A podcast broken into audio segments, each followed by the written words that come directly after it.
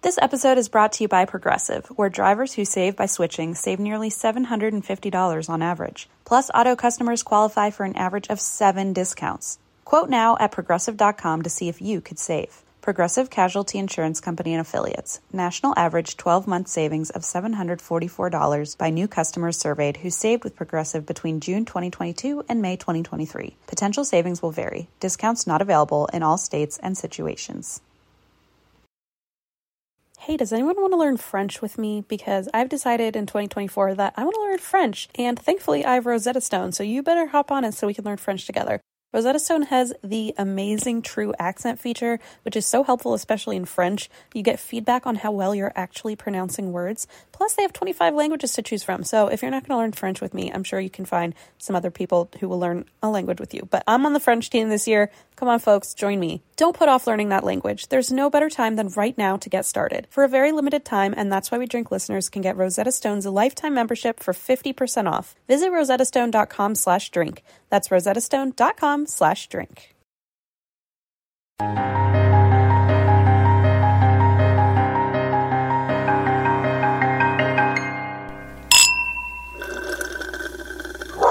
Something's happening today, and I don't know what it is, but Oh, it great. it feels like the opposite of Mercury being in retrograde, which maybe I'm jinxing it, but it feels like the the air is lighter. I'm feeling I'm feeling nice today.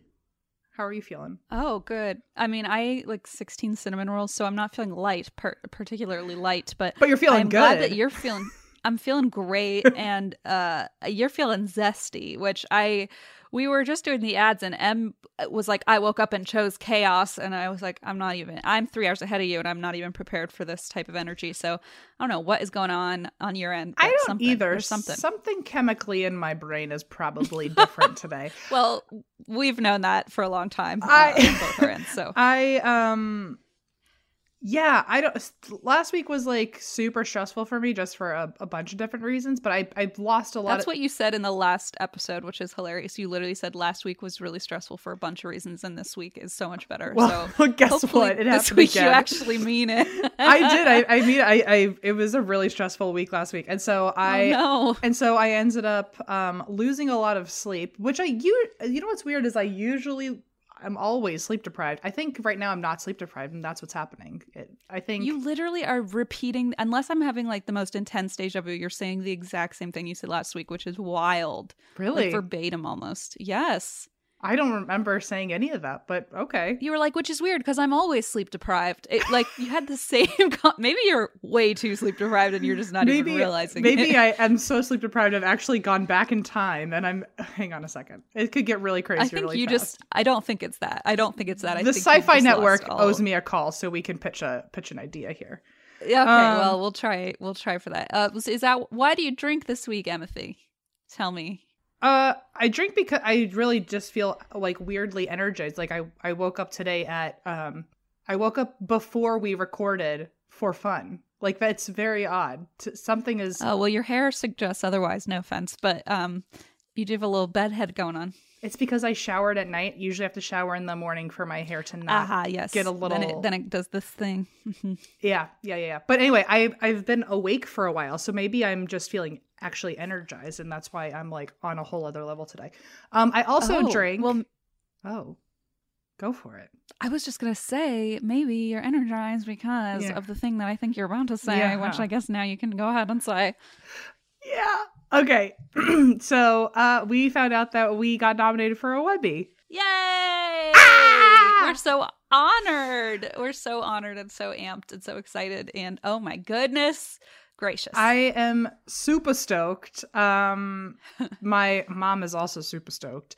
Um, Mine too. She started crying. I was like, don't cry. You're teaching online right now. And she's like, everyone's going to cry with me. I was like, no, they're not. They're not. I um, yeah. I also when I first called my mom to tell her, she went, "I'm busy right now. Can I call you back later?"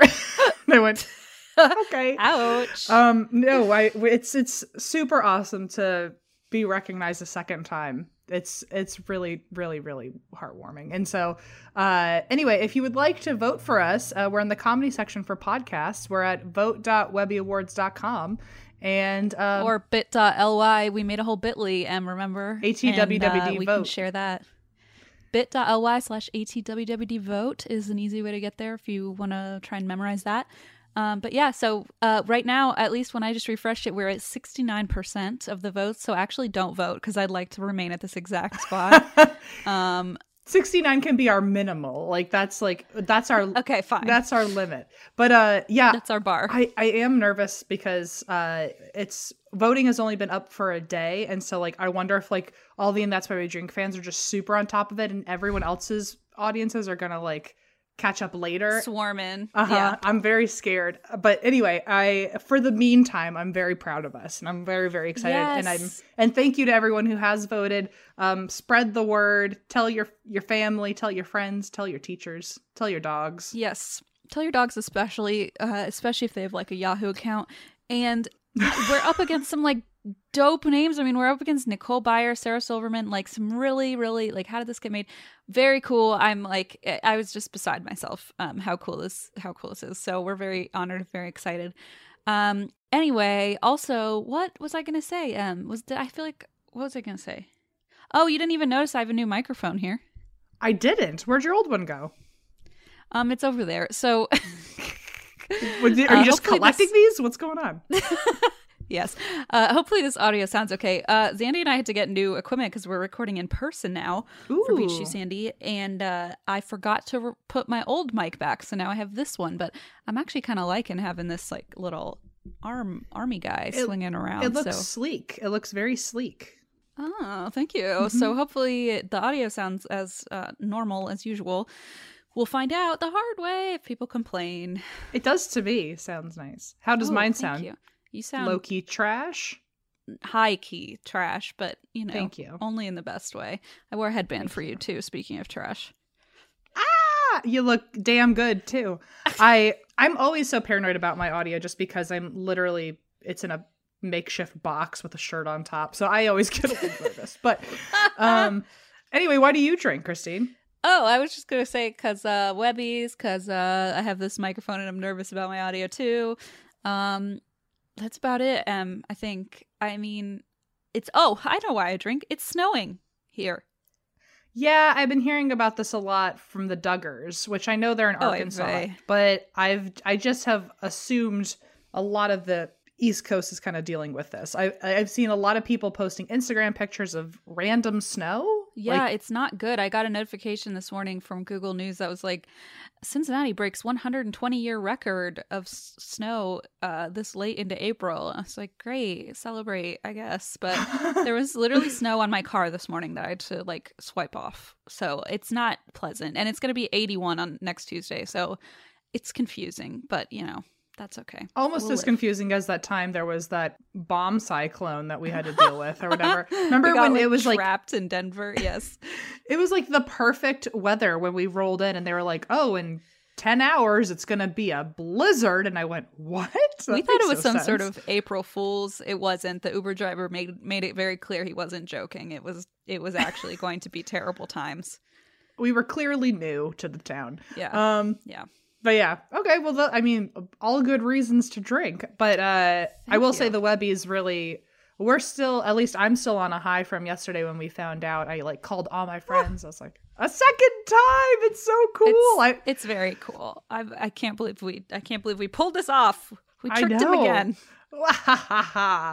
um anyway so thank you to everybody uh okay well then zak bagans obviously had to make an appearance I need to make sure the audio comes. Oh, here we go. Okay. Okay. I just had to show my blanket off on, if you're watching on YouTube. i thought you were going to test the microphone i thought you were going to test the microphone by holding zak's face over your face and then you would talk as if you were him so i'd be having a podcast with zak My name is Zak Bagans. ah! is it working? I can't see. it looks so badass it has like a heart around his head.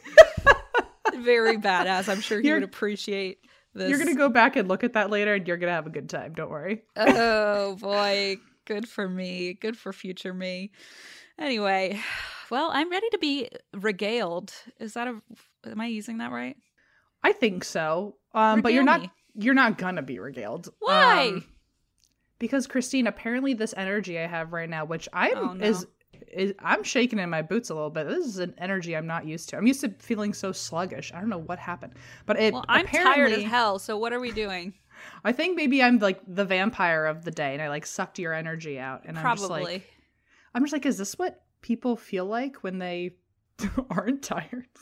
I don't know what's going on. Also, I have I don't either. I'm today. scared. What is that? A London fog, so maybe that's Oh. also what's boosted my energy. Is like I have a drink I Oh love next to me.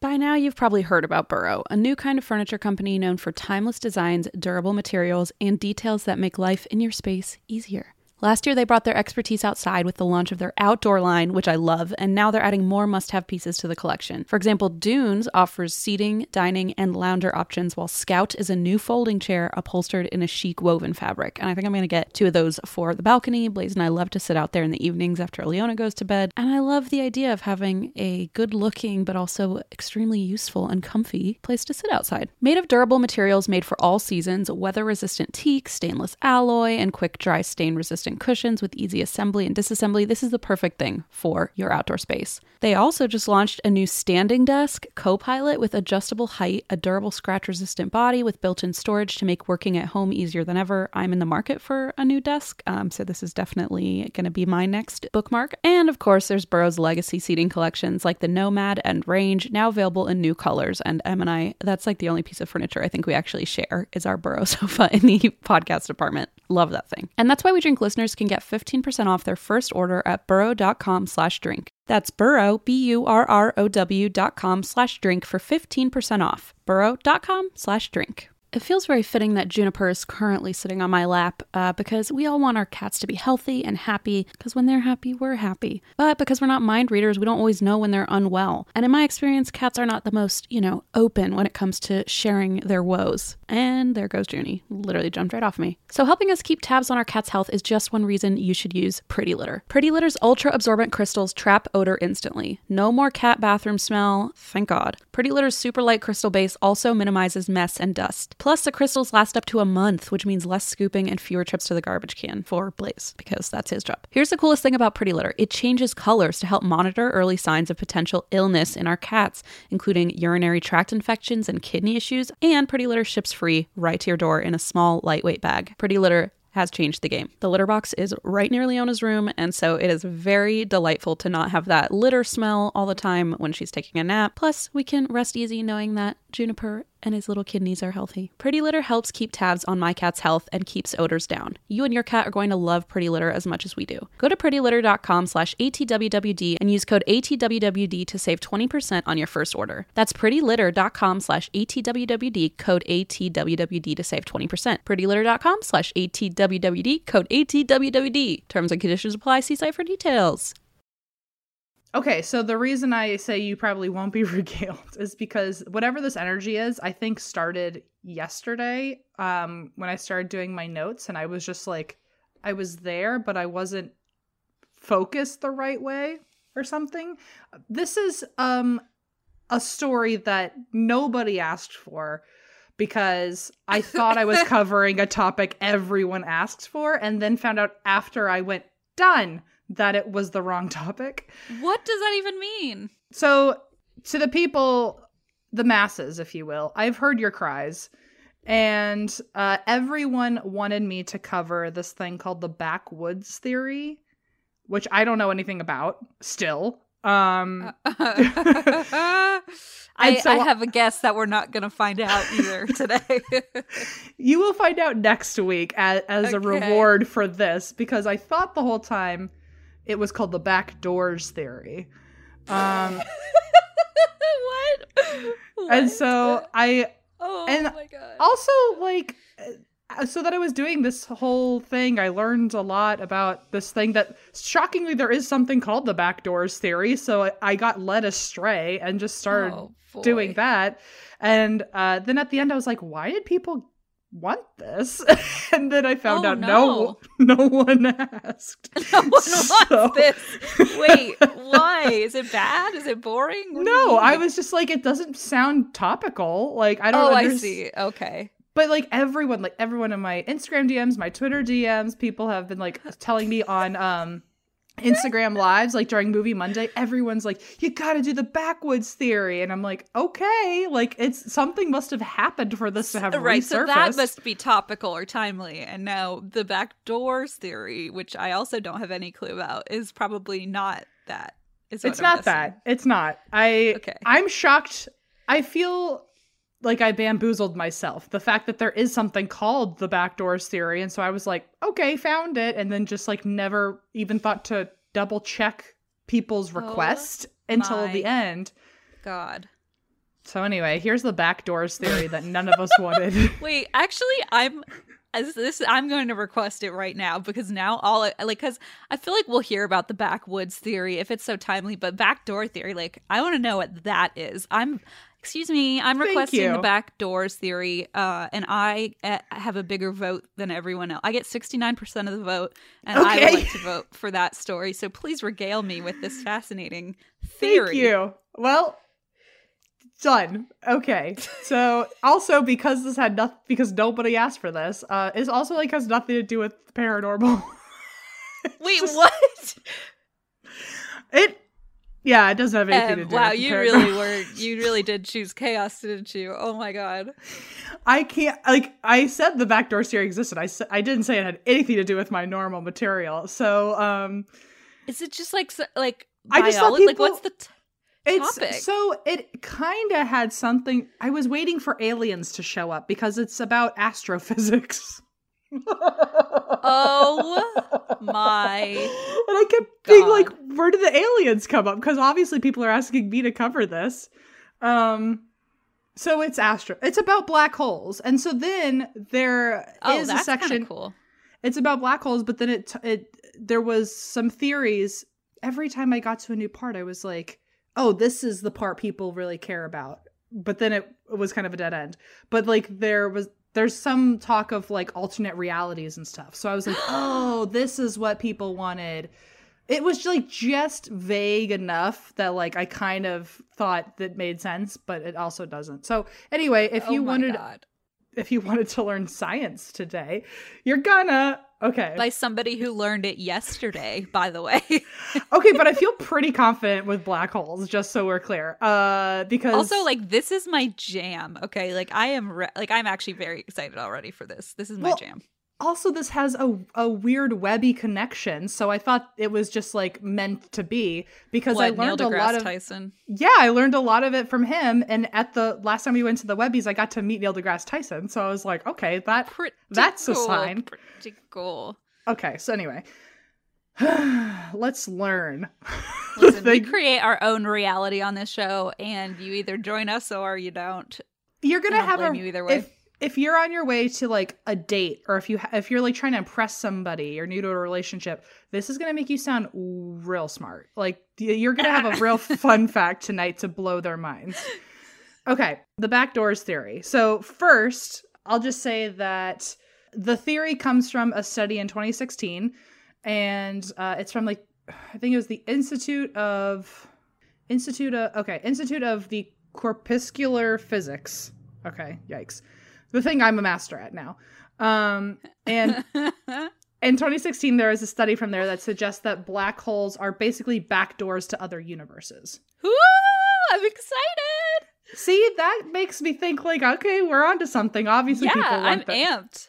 so basically what a black hole do you know what a black hole is or what is it what do you think of when you think of a black hole Oh geez, I feel like I should. I I find space fascinating, and um, it's where the matter is so dense that I don't know. damn that was a stuff. good first sentence good Well, I mean, I, sentence. I like vaguely know, but I don't want to say it because I'm going to sound like I don't know anything about corpuscular physics. You know. Christine, that that half sentence alone impressed me because I wouldn't have been able to give an answer. So the fact That's you just said matter and dense, I went, holy Yeah, shit, I she know does know what she's talking about. Matter gets. Uh, listen, then there's wormholes, but okay, I'm sure you'll get into all this. All right, go ahead. Okay. Sorry, you tell me the definition. So I'm gonna give you an A plus on just even knowing Yay! anything. Um, okay, so according to NASA, black holes are quote a place in space where gravity pulls so much that even light cannot get out. And the gravity is so strong because matter has been squeezed into a tiny space. right, okay. cool, got it, got it, got it. Even Um, light can't get through. Yeah. So basically, when a big enough star dies, here's a quote its core collapses and a funny catastrophe happens. Even something moving at the speed of light can't escape from this region of space. And when that happens, everything collapses down at its center. So you've created a black hole, and over the next trillions upon trillions of years, all it will do is grow, eating whatever falls inside. Ooh, spooky. So, fun fact black holes are not black. Oh. Um, they are more or less invisible, but since light can't escape, they're referred to as dark and therefore black. Got it. They are seen with uh, a certain type of telescope where researchers can track the stars and the gas around them. And there are three different types of black holes, according to NASA. Um, so there are primordial black holes, which are likely to be created when your universe is created. So when a universe is created, so are the primordial black holes. And they are the smallest ones. So they range you know, a given broad range of from an atom to a mountain. No, really. Yeah. Wow. So if if you see a, a black hole and you're like, that's the size of nothing at all, or Mount Everest, they're like, Uh-huh. okay, that's a primordial black hole. Don't even worry about it. A plus. Next time you see one, you know, a- uh, astronaut Christine, let me know. Size of a saltine. I know what that is. Primordial. Uh, then there's these stellar black holes, which are the most common ones, and they some of them are even in the Milky Way, um, and they range from mountain size up to 20 times bigger than the sun. Oh, okay. So, So, mountain is a vague term. So I guess if it's bigger than Mount Everest by like a couple feet, you know what you know where you're at now. but like a like a given inch or two, yeah. okay, okay. Um, and then as if 20 times bigger than the sun wasn't the biggest size that exists, um, there is also supermassive black holes. Supermassive black hole. I like like, how song. the first one was called like primordial and sounds very like fancy, and then they're like, yeah, super massive. It's so big. Like you guys don't get it. It is so big. They might as well call it like the so fucking big uh black hole. It sound Um, a little bit like uh like Megan invented the term. Um by the way, that song by Muse is my one of my favorite songs ever, in case you're wondering. Oh, perfect. Well, listen to that while we learn about.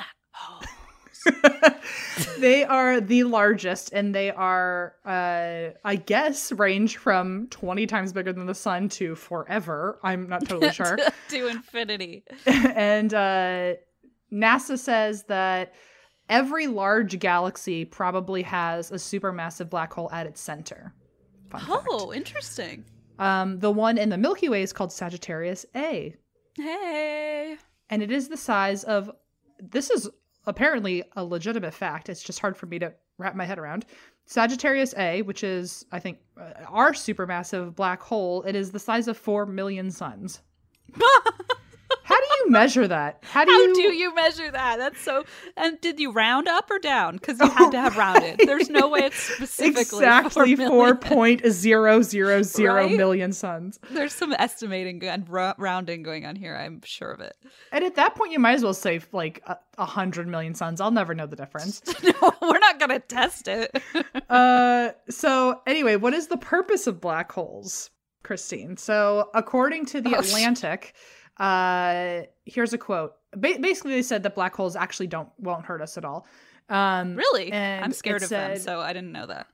Yeah, I always fell for the like the lore of like one day Earth is just gonna get sucked We're up by a black in. hole. Yeah. So the Atlantic, there's an article in there that says, quote, if anything, we benefit from their existence. The stellar explosions that produce black holes also spew elements such as carbon, nitrogen, and oxygen into space. And the Oh. collisions of black holes and neutron stars help spread heavier elements such as gold and platinum. These elements make up our Earth and our own selves. Supermassive black holes, in particular, might play an important role in star formation with galaxies. Woo! Okay, okay. Okay, so we've all got a purpose. That's what I just learned. Aww. Um, so NASA says, like, with my fear of like, oh, Earth is just gonna get like eaten by a black hole one day. NASA says black holes do not just go around inhaling planets. Um, They just I'll- go around. They just They just troll they around just- on their tricycles, like And- inhaling everybody. they uh apparently no black holes are actually close enough to our solar system anyway to eat Earth if it would eat Earth. So it, it's not going to do it, and even if it could, it's not close enough. Got it. Okay. Um, even if the sun were to randomly turn into a black hole one day, because the sun is a star and they Right. form from stars collapsing within on themselves, if the sun turned into a black hole one day, it's not possible because it's too small. So I guess it wouldn't have the energy to do that. oh, okay. Um, and also, it's even though I think of the sun as very big, uh, it's light enough gravitationally where we would just orbit around it, not actually get pulled in. Oh, interesting. I mean, it would probably screw up our whole, you know, environment and everything. But I guess we're already Oh. doing that. So yeah, we would not be okay, but we like, at least we at least wouldn't get eaten by a black hole. I feel like if we're not going to be okay, we might as well get eaten and see what happens. You know, like Right. if we're not going to live, throw me in a black hole. Maybe I'll end up on the other side. exactly it, it bingo. That's that's where I'm at. I'm glad we're we feel the same way. I am so glad I'm your TA now because I've just promoted myself. Look, that information alone, you could really entertain a first date. I'm just saying, or like okay, let's try it. you can go downstairs and be like, "Hey, Blaze, Mister, I know everything about medicine. Let me tell you a tale or two. About space and supermassive black holes. So, uh, the so here's the pre pre backdoors theory. So, like before this theory came about, uh, Einstein's theory of general relativity said that the center, or I guess the theory is that the center of a black hole um, is where the gravity is the most intense. Okay. uh, and time and space eventually or essentially end. So once you find the center of a black hole, space time just vanishes. It just Give fucking goes away. Cam. How freaky is that? And this center point of a black hole, this like critical point where gravity is the most intense, it is called a singularity. so if you say like the singularity of a black hole, you're like, oh, the most intense fucking spot. Okay. AKA, since time and space end apparently at a singularity, if you fell into a black hole, there would be no time or space anymore. And I, with no true understanding and yet complete certainty, can tell you you would die. Um, oh no! Wait, are you sure? I feel like we would just not. Could you die, or would you just? so, if the original thought was if you fell into a black hole, your remains would just kind of just be like at the bottom, like the pit of a black hole and just stay there for eternity. Like Right. you would just kind of like hit it and not be able to get out. But in the 1970s, Stephen Hawking proved that black holes time and space doesn't just end, it just slowly vanishes at the singularity center point. And therefore, in theory, I think he actually proved it, you also would vanish away. So it's not that you like your remains would just sit at the bottom of a black hole. You would, you would just literally cease just to ev- exist. just evaporate. Yeah. wow. And so um this is where my main man Neil deGrasse Tyson, who gives a lovely handshake by the way. Oh, Uh, babe. He's he I went up to him and I said like I used to uh in high school I thought I wanted to be in qua- get into quantum physics, which is hysterical You're proving now. your point now. I think you're doing a great job. Thank you. I wanted to be like my high school dream was like one day I would be involved in uh the creation of time travel. And then my physics teacher was like, It's already been created. And I was like, Well, I guess I need a new plan. My physics teacher was a Um, real asshole. I said I was fascinated in quantum physics after I like had rented that movie, you know, what the bleep do we know? And he was like, You're not cut out for science. Ha and then he laughed. And it was really mean. But then it was almost like karma because there was like a projector pole and it swung down and hit him in the head. And he Ew. started gushing blood. It was actually really terrible. and then he that was it- me on my that was me on my first time travel journey. Oh, actually. you came to save me. oh my! What if right now you were like, "I'll be right back," and then you like dis- vanished, and you were like, "I just swung a projector into your teacher's head after he said that mean thing to you." Wait, my brain's breaking a little bit. I the energy that I came with today can't tolerate that I'm right so sorry. I'm making this so much worse. But then, so then he got it repaired. Okay, so the repair person came down and fixed the pole. It's like you know those big ones, and it swung one side and hit him.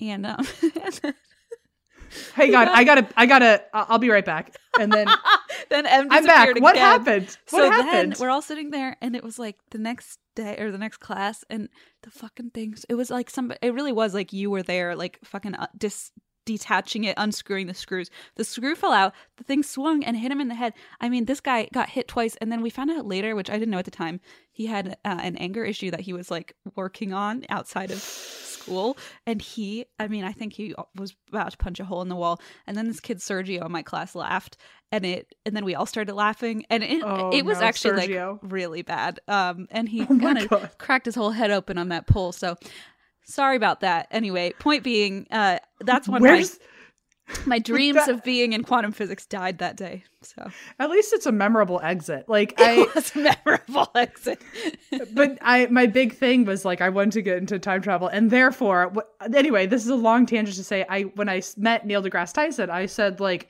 uh, in high school, science was my favorite class because of you, and he and he shook my hand, or he didn't even. He was one of those people who didn't just shake your hand; he just kind of held your hand, and you could tell yeah. that it really meant something to him, even though he's probably heard it thousands of times from much Yeah. smarter scientists.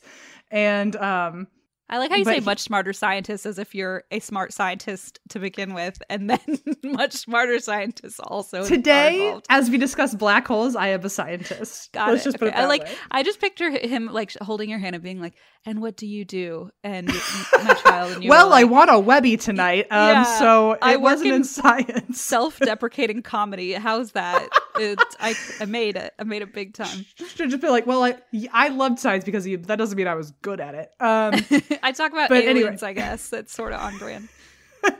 okay, so anyway, uh, so Neil deGrasse Tyson, when talking about what happens to your body if you were to fall into a black hole, he Mm. has an answer for that. He starts out by saying that the old, and this is a YouTube video. I think it was, it must have been a, some sort of TED talk or conference. It was, he was clearly on a stage giving a, a, an audience a speech. And um, it's, uh, he was saying that the old adage of like what comes up must come down. He was like in space, that's not true. It's Mhm. only in the context of Earth does that make sense. And this is a quote of his. With rockets with high enough speed, you can send anything so far that it never comes back. And for Earth, that speed is seven miles per second. And seven miles per second is considered the escape velocity. So if you Oh. move as fast as the escape velocity, you can escape Earth and not come back. Okay, Um, bye. Hang on. Finally, my answer. Wait a minute. How do I get out of Everyone, find your own escape velocity and let's just all shoot off into the air. Finally, N- NDT gave us an answer, and I'm out of here. Bye.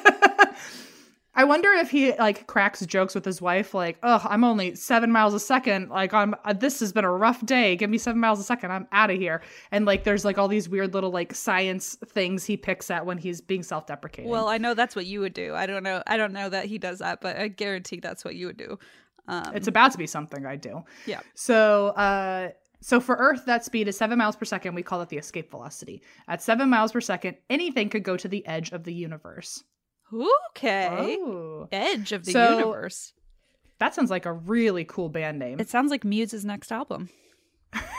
So in a black hole, though, so on Earth the escape velocity is seven miles per second, but in a black hole, the escape velocity isn't. I mean, it's faster than the speed of light because light can't even get out. Remember, so uh like the speed of light isn't fast enough to get out of a black hole. So and then this is a quote of his. So if light doesn't come out nothing's coming out. It's black. You fall in. You're not coming out. It's a one-way trip okay? Okay, geez, I get it. Oh my gosh, he really made that hit, that hit home. he he had a point and he delivered it. So then he said he the next question is well okay so you're stuck in the black hole. So what happens? How do you die if you die? Uh-huh. um because i think the leading thought right now after stephen hawking is that you vanish so so what happens once you're in the black hole so he goes on to say given the theory that i guess given the theory that in a black hole you would vanish uh, neil degrasse tyson says uh, you die way before you end up just disappearing in the black hole. So like you do vanish eventually, but first you die. You don't Uh-huh. even you don't get to experience the vanishing Damn. very quickly bef- uh, you will feel the space around you literally tearing you apart Oh, okay. um, that's because the gravity in your feet and the gravity in your head are so different that your feet are being pulled into the black hole faster than your head so Oh um, no. so soon uh i'm paraphrasing here but soon the forces will be strong enough that they will uh be stronger than the forces that hold your flesh together Okay. aka your bottom half will literally tear away oh boy. Um, and then he says you will survive that no. Um, wait, wait. What do you mean you will survive? I don't think you'd survive that. Well, he says medieval torture. Uh, your you, he says your top half will survive for a little bit because it's the one with vital organs. But here's a quote of his. So your torso will stay alive for a little while not until you bleed to torso. Your yeah, it's the it's the top half with your vital organs. So in theory, you could survive it. But uh, he says your torso will stay alive for a little while until you bleed to death. But don't worry, this all happens much faster than that. So in theory, you could survive it, but something else is about to happen in space, Oh so that you won't even be alive to I thought make it was. out. I was scared it was going to be like, and time is so slow that you experience every millisecond of it. That's where my head went. I was like, this somehow is hell. you somehow you made it so much worse. I- that's what I thought we were so quickly. heading toward, but obviously that's just my own anxiety talking. So okay, so now the force. So now you're ripped in half, Cool, and in cool, theory, cool. you're able to survive this tearing. Sure, sure, sure, sure, sure. Um. So now the forces that were so strong on your body that tore you in half. Let's think of it as like a funnel. The a black hole is a funnel. So as you're falling deeper into it, the force is getting sh- more and more intense because you're Mm-hmm. you're eventually going to hit the singularity, the center point that is the most intense point of the black hole. Right. So as you're falling, you're getting closer and closer with more and more intense force. So if you ripped up here, as you fall, you're going to just keep ripping. Ugh. So uh, he called it bifurcating because apparently you just Uh-huh. keep splitting into twos. So um, really? so it was your top and then your bottom, and then each of those split into two more pieces, and then two more pieces, two more pieces. Um, let's see. So since the singularity is, I I started um, I started improving there, so I got to find my spot again. Got some ad lib astrophysics over here. That goes to show you, by the way, that I know what I'm talking about. I didn't even have to say on the notes. Um, Certainly does. So, th- oh yeah, my favorite quote. So he says, as you're splitting and splitting as you descend further and further, quote, that will continue until you are just a stream of atoms descending toward the abyss. And it turns out that's not the worst of it. Stop. he said, it turns out the fabric of space and time funnels, like I said, down towards the black hole. So basically, the further down you go, the smaller the space gets. So even eventually, if you're only atoms, the the singularity point of the black hole is still smaller than you as a collection of atoms so you eventually still won't be able to fit through it what? so this is another quote of his so while you're getting stretched apart you're also getting squeezed and extruded through the fabric of space and apparently that they have a name for that kind of death and it's called spaghettification no. Come on. um so you're a little spaghetto You're a, spag- a spaghetto. a, a spaghetto. And uh, he- th- this has nothing to do with it, but I thought this was a funny way to end that talk. Uh, he says, one thing we're good at in English is having words for ways to die. We have a word if you kill someone else. We have a word if you kill yourself. A different word if you're killed by electricity. Add spaghettification to it. So Spaghettification is number one. yeah. so uh, thank you, Neil deGrasse Tyson, for that lovely ending to a conversation.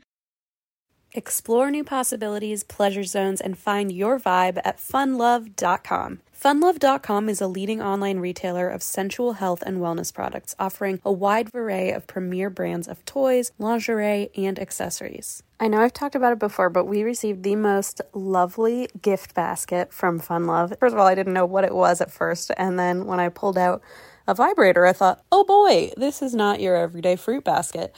There was everything, I'm telling you, from sexy perfumes to toys to vibrators to lube. I mean, I gotta say, it's like a one stop shop, okay? If you go to funlove.com uh, and you're looking for maybe a romantic evening, either with a loved one or with yourself, they've got what you're looking for, I can promise you. So, what are you waiting for? Explore, discover, indulge, and make love fun by visiting funlove.com.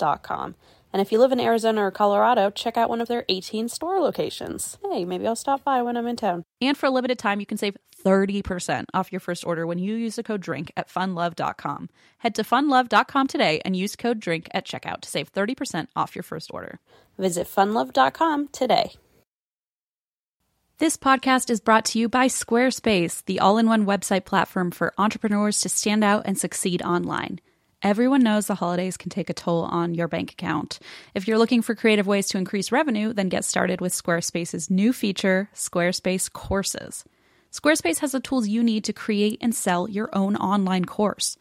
Start with a professional layout that fits your brand, upload video lessons to teach techniques and skills, and tailor your course with the powerful built in Fluid Engine editor. With Squarespace courses, you can create engaging content your audience will love, then simply add a paywall and set the price. Plus, you can charge a one time fee or sell subscriptions. Turn your creativity into income with Squarespace courses. Head to squarespace.com for a free trial, and when you're ready to launch, go to www.squarespace.com/drink to save 10% off your first purchase of a website or domain. So, like I said, it was originally thought if you fell into a black hole, your remains would sit at the bottom, and then Stephen Hawking proved that you would just vanish with it. Eventually, once you were broken into a million atoms and squeezed through into the singularity or the center point of the black hole. But according to Mic.com, Stephen Hawking and two other colleagues uh, later also discovered this was a, I think, I think it was around the same time. I actually don't know what years this was at all, so don't quote me on that. Um, but so Stephen Hawking, the last thing we had heard was he proved that you could vanish through it. Mm-hmm. But um, him and two other colleagues later discovered that there was probably quote soft hair on black holes which is basically um what was the quote soft hair uh, it is a layer of particles that record information about objects that fall in. So what? basically, black holes have receipts on the shit that goes in it. Shut the front door. So I mean which, the back door. So basically, if you were to fall in, there would be like there'd be information on that black hole now of like, oh yeah, Christine went in. They're like the taking hole. it's like taking notes. Inventory, yeah. Oh my gosh. There's another theory. Oh, so this is where then the back doors theory comes in. So in 2016, which felt recent enough, it's within five years, and that's why I thought people like maybe were into this all of a sudden. Okay, whatever. Um, no comment. No comment. Um, so in 2016, there were three physicists named Gonzalo Olmo, Diego Rubiera, and Antonio Sanchez. And according to Science Daily, they all looked at the singularities. They all looked at um, black holes singularities. So I guess they were like, what the hell? Why does this exist? Why does everything funnel into this one spot? Mm-hmm. And they decided that, you know, black holes, the way we look at it, maybe we're not looking at the right maybe we're not looking at it um, compared to similar structures or maybe we're looking the shape of it is wrong. Like how could we look at this in a different way? So they ended up looking at black holes as if they were crystals. Oh. Because crystals have so many imperfections in their geometric structure they were like maybe the singularity of a black hole is just a random imperfection in the black hole. Maybe it wasn't supposed to be there at all. Mm. And so I think if I'm saying this right, I could be totally butchering it. And if you happen to be one of these three renowned physicists who listens to this podcast, please let me You're know not. if I fucked up your I study. Guarantee, I guarantee they're not, but just in so, case, I guess. Just in case. If I fucked it up, I'm sorry. But my my civilian uh very poor understanding of this is I think they were looking at the geometric structures of crystals and noticing how lots of the lines in a crystal will like kind of go in on itself and then split off at the other end. I oh, I see. Okay. How they have so many the structure is just kind of so random with a crystal that like it could it looks like it could be closing in on itself but then you can see that the the lines in the rock will split on the other end in a different direction could and they were like, like how oh sorry no, go for it. Go for it. Could it be like how when you shine a light through crystal, it'll refract in the opposite direction because, like, probably like Pink Floyd. or I didn't. I didn't. I did. I mean, I literally did not read the paper, so I don't know what other information was in it. But I would bet. I would bet they practiced and studied light on that, and that's probably something they talked about. Okay, it would make sense. I mean, that's a great question. So, if these singularities in black holes or space time if these singularities are similar to the anomalies in crystals, where the lines close up and then reopen or split off, maybe the center point in a black hole also closes or opens or splits. Mm-hmm. And this would mean that black hole singularities could then be wormholes. Aha, open on the other side. Got it, got it, got it, got it. Yes. So if this is true, then it answers the mystery because scientists to this day were like, how does matter just fucking vanish if you right. fall into a black hole? Like that matter can't be created nor destroyed. Bingo. Damn, are you sure Sorry. you're not a scientist? I'm telling you, I like I love physics, and my teacher was such an asshole. Sorry, no offense. Well, kind of offense, but he really was not a nice man. So I just kind of whatever. I was like, fine. So anyway, scientists were like, yeah, like where the fuck is all this going? You can't just vanish. That literally breaks science. Sure, But yeah. so if thing if these singularities in a black hole were wormholes, then it would explain that oh, the matter still exists. It's just on the other side and we can't see it. oh my um, god, that's amazing. And so instead of vanishing, you just pop out on the other side of this weird anomaly, the center point of a black hole, and just pop out. And they don't know where you would pop out to. So they think it could be another part of your same universe, or you could pop out into a, uh, like a, another universe, an alternate reality. Um, Oh, amazing. so if you so to break this all down, if if all of this is correct, you fall into a black hole. You would spaghettificate as you fall into the uh as you fall closer and closer to the center point or the singularity of a black hole, and then you would pop out reassembled on the other side of this wormhole. Oh, you would be reassembled. I think their way of thinking of it is like if you're falling this way, then when it splits this way, you would reassemble. I mean, no Now one can that- see me if you're not on YouTube, but if you're falling into a cone uh, on the other side, the Like cone an is going to. hourglass. s- Yeah, like an hourglass. I think they just assumed the reverse would happen on your way out. Because then my question is, what about your soul? What about the the things that aren't physical? Like, do those come with you? Do they reassemble? Has that already left you? Uh, is that even part of your matter? Is that separate? Oh my gosh, I have so many That's a- questions. That's all. Those are all great topics. I mean, I mean, no, no, no, because I. So when I was really into like science back in the day, uh, All the scientists listening are like, you guys stop acting like you're scientists. well, I don't think I'm a scientist, but back when I was 16 and had high dreams of getting into science, one of my big things that I was obsessed with was teleporting hmm and all of the things that I had. I, I remember I did like my like senior high school thesis on teleportation. Wow. And for all intents and purposes, for a 16 year old, I fucking was able to explain teleporting like very well. I was very proud of myself. It's like one of the only papers from high school that I kept. Like I still have a copy of it. But the the biggest issue of that was, well, okay, if you teleport, where like does your soul? Right, because your atoms go? are right being moved. So does what does it come with you? Right, that's a really They good point. they always thought of it as like a like a fax machine where like it would just be like a replicated version of your soul, like a carbon copy. So Ah. it's like, what are the moral um issues with that? Of like, are you willing to lose your original soul, like to like only get like a like a- Facsimile. a facsimile of it, or like even then like then that get really gets into philosophy and religion and spirituality of like if you recreate a soul and have like a fake version of a soul you know then what happens after that can you not come back it's it got Where's really the original soul? Because uh, you don't lose a copy if you Yeah. if you fax something. Does it stay behind? Is it a ghost now? Then we talk about ghosts. Can you be a ghost even if you're a facsimile of a person? Fascinating stuff. It really um it was so overwhelming i think that was the first time i experienced anxiety and then Oh, I had an existential crisis of like, I cannot learn anymore about this. Also, I think you and I would have been excellent friends if we were both stoners in high school. if we were Can both you- stoners, indeed. I was not, nor am I. But if I had been, wow, what a time. So, okay, so let's get back to wormholes. So, um, you would spaghettificate, and then, as in theory, you would reform. And we are ignoring the question of souls right now. This is what Ems and my sleepovers are like. Truly, we're like, well, what about if you like we're not stoned, but I think we act like we are. It's really a fun time for like It- us and probably no one else. It's fun to be able to ask questions with zero judgment. right, that's true. Exactly. So, um, so yeah, so this answers the mystery of how space and time and matter just vanish because instead of vanishing, they you just come out on the other side. Right. So wormholes were theorized back in 1916 for the first time. They were originally called white holes. Oh, Funny that there are white holes at the bottom of black holes. I don't really interesting. fun fact. Um, so they were called white holes, and they were originally seen at. So this might also explain why people think that if you fall into a cone and break apart, then when the cone starts to grow it all over again, you would reassemble. Mhm. Um, because back in 1916, when they called it a white hole, they considered it um, a theory for time reversal in a black hole.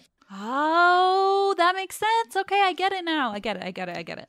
it feels like almost a cosmic way of what comes up must come down. Like what breaks apart must reform. Totally. Um, so Einstein and another physicist named Nathan Rosen, they went on to suggest that it wasn't actually a white hole um, that was a time reversal of a black hole, but it was actually a bridge through time and space in general. Which Wow.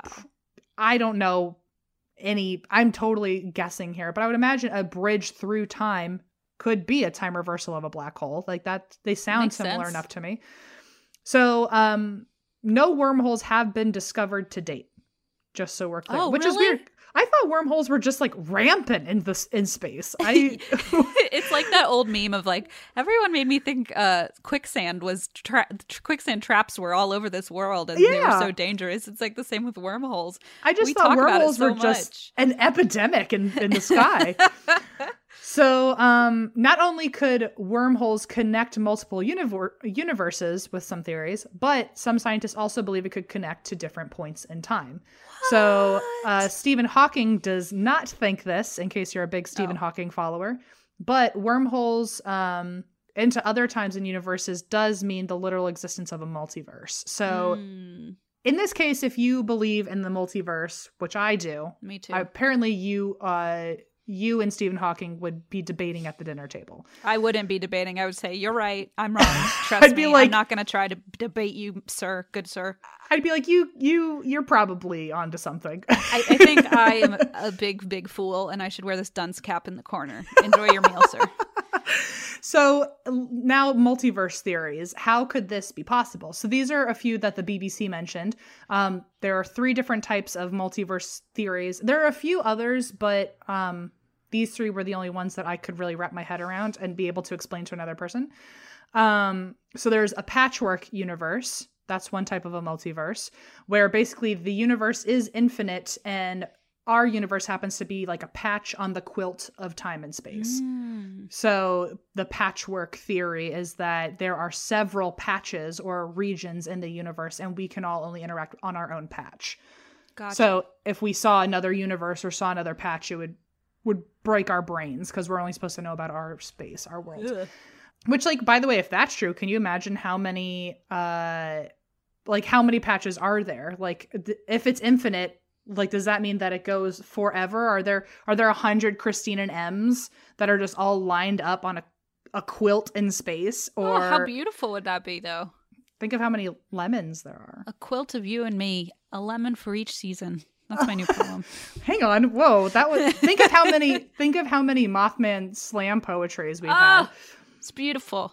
Well, so the theory with a patchwork universe is since there are so many, and I I'm a big believer in the multiverse, so I've I've definitely thought of this theory a few times. But if all of these universes, if you're next to a universe, if the one next to you is so similar except in like one small way, and as you know, as the universes get farther and farther away from you, they differ from you. Mhm, mhm. So like the universe right next to us could be exactly the same except like the sky is green and everything else is the same.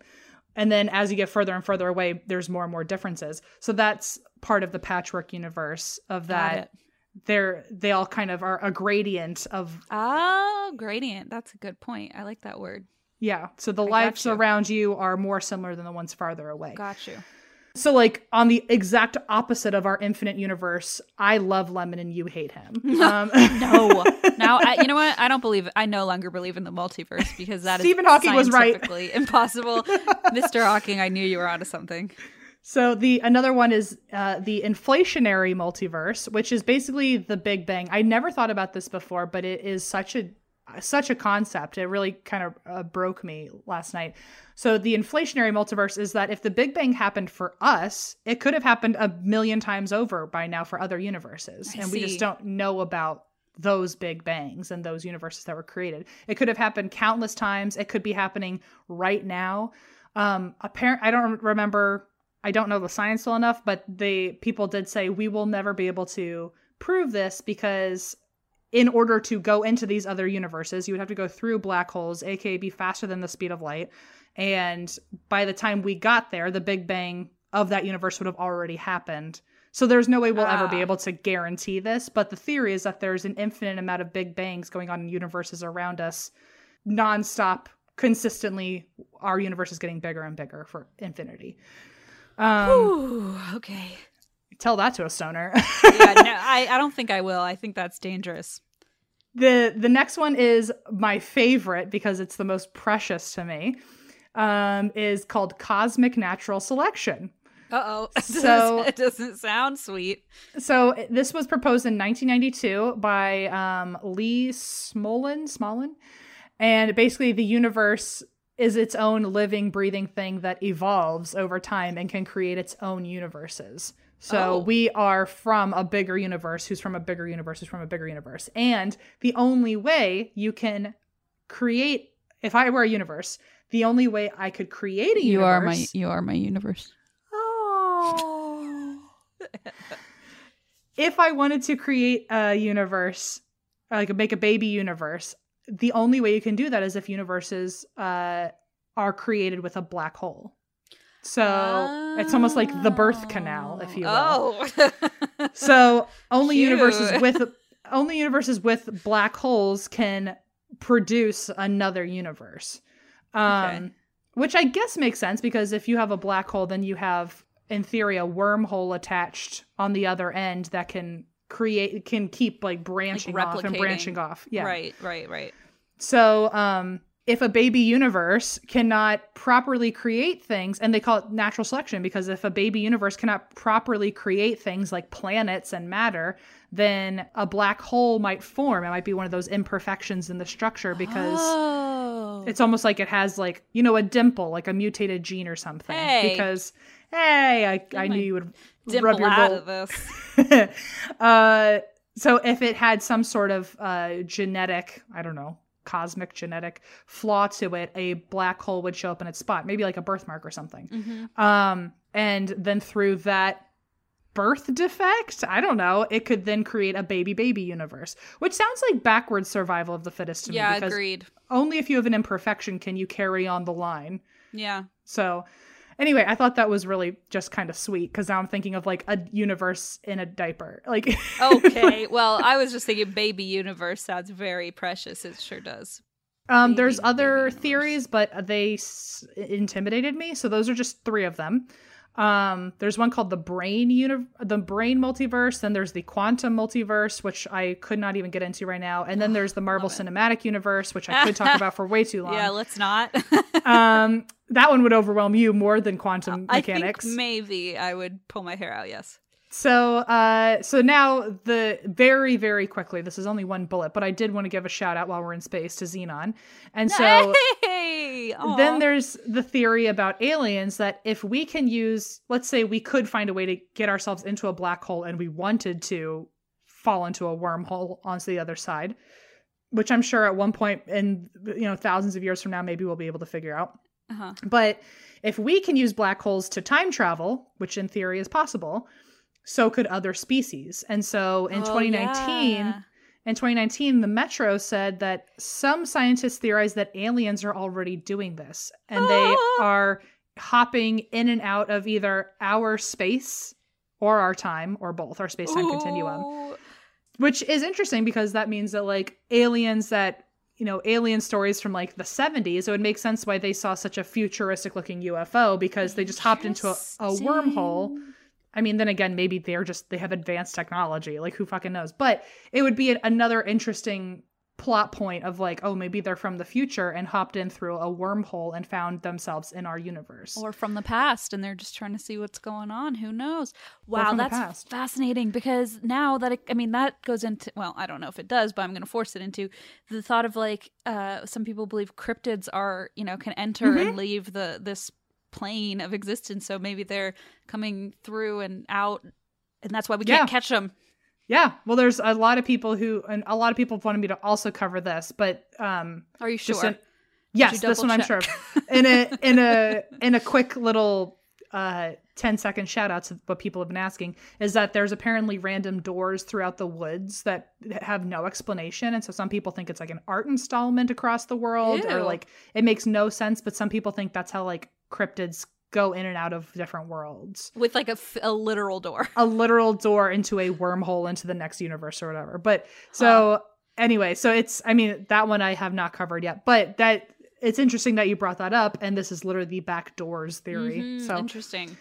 Uh, but yeah, so scientists have theorized that aliens could, quote, be hopping across the universe using black holes to blast their spacecrafts closer to the speed of light, and therefore they can travel through time and space. And they can also probably do it invisibly, since they're if they're going through it if they're going through a black hole, which has to be faster than the speed of light, then it almost just like how a black hole is invisible because light can't get out their machines and their, their Ah. aircrafts might also be invisible and that's why a lot of people say they can't see them or why they're flying around in the sky and you can't see them maybe it's because they used they harnessed the energy from a black hole to power their craft and therefore they're Wow. still invisible to us I wonder then why sometimes we see them. Are they do they want to be seen? Are they making a mistake like that praying mantis who thought he was invisible?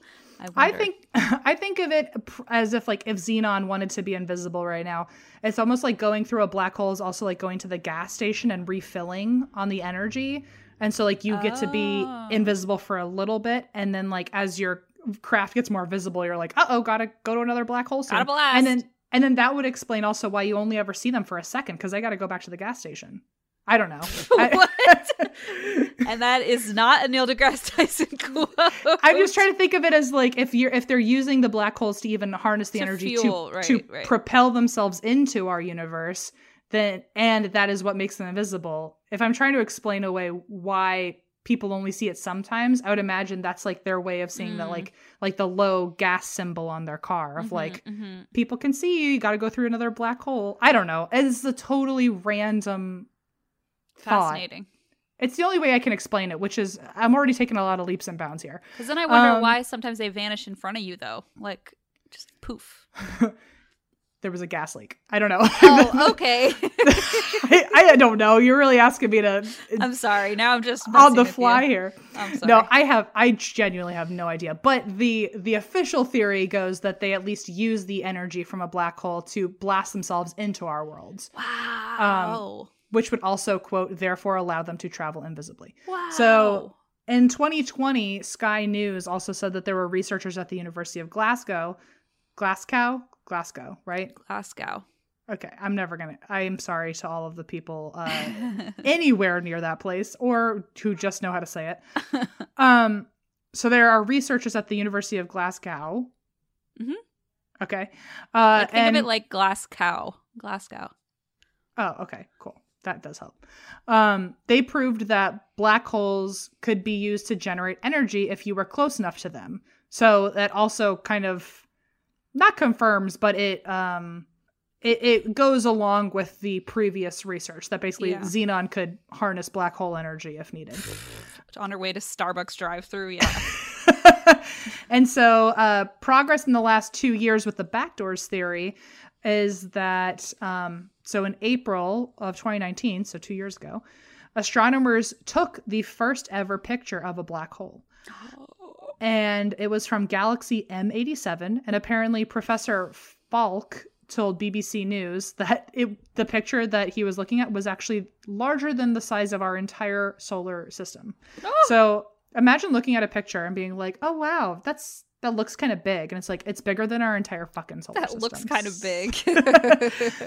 um, but anyway, so just further, uh, we're getting closer because now we can take pictures of actual black holes, That's which could help us in the theory of like the backdoor theory of are there multiverses on the other side of a black hole singularity, which may or may not be a wormhole. So in October of last year, astronomers also saw a star spaghettificate and uh, they saw it from 215 million light years away. That's some good eyesight.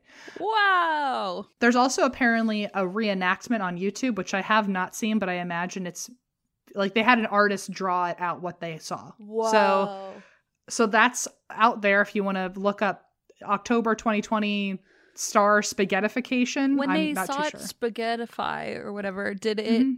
did they see it reassemble or was that not part of what they witnessed? I don't think they would have been able to because that would mean that they could see oh, on, the, other, s- side of it. Sure. Sure. So Okay. um, they only saw it go in, and I guess they never saw it come out. oh. So if Stephen Hawking, this is the last note that I have, but I just wanted to make it a point. If Stephen Hawking had lived one more year, he would have been able to see the thing he had been studying. Oh, ow. Well, maybe on I the know. other side he's uh on the other side of the wormhole. I don't know. On the other side he's uh the celestial this. realm. I don't know. The celestial realm, yes. But anyway, that wasn't a point. That was uh, I forget what website I I I got that note from. I would have never thought of it on my own, but I saw that point and I was like, That's whoa, fascinating. like Stephen Hawking was so close to being able to see that, and he'd been studying this shit since the seventies. So, wow, wow, wow, wow, wow, wow.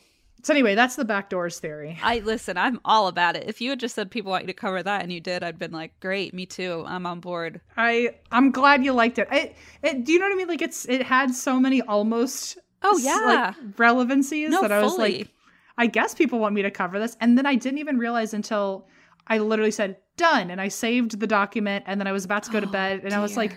I was like people did want this, right? Like and so I looked up like on Twitter DMs and I went back in my history and everyone said back rooms theory and I went motherfucker. So oh, I thought you said backwoods theory. Now I'm confused. Back rooms. back rooms theory. So that is confusing. Back door, back room. They do sound pretty similar. So or maybe I did say backwoods earlier and I fucked it up. It's it is Can you imagine if you had said backwoods and then everyone was like, "That's not what we said." Okay, if I said it earlier, I'm sorry. Back rooms theory is what I'll be covering People next are week gonna be- because Currently tweeting now saying, "Oh, I just got to the part where you corrected yourself."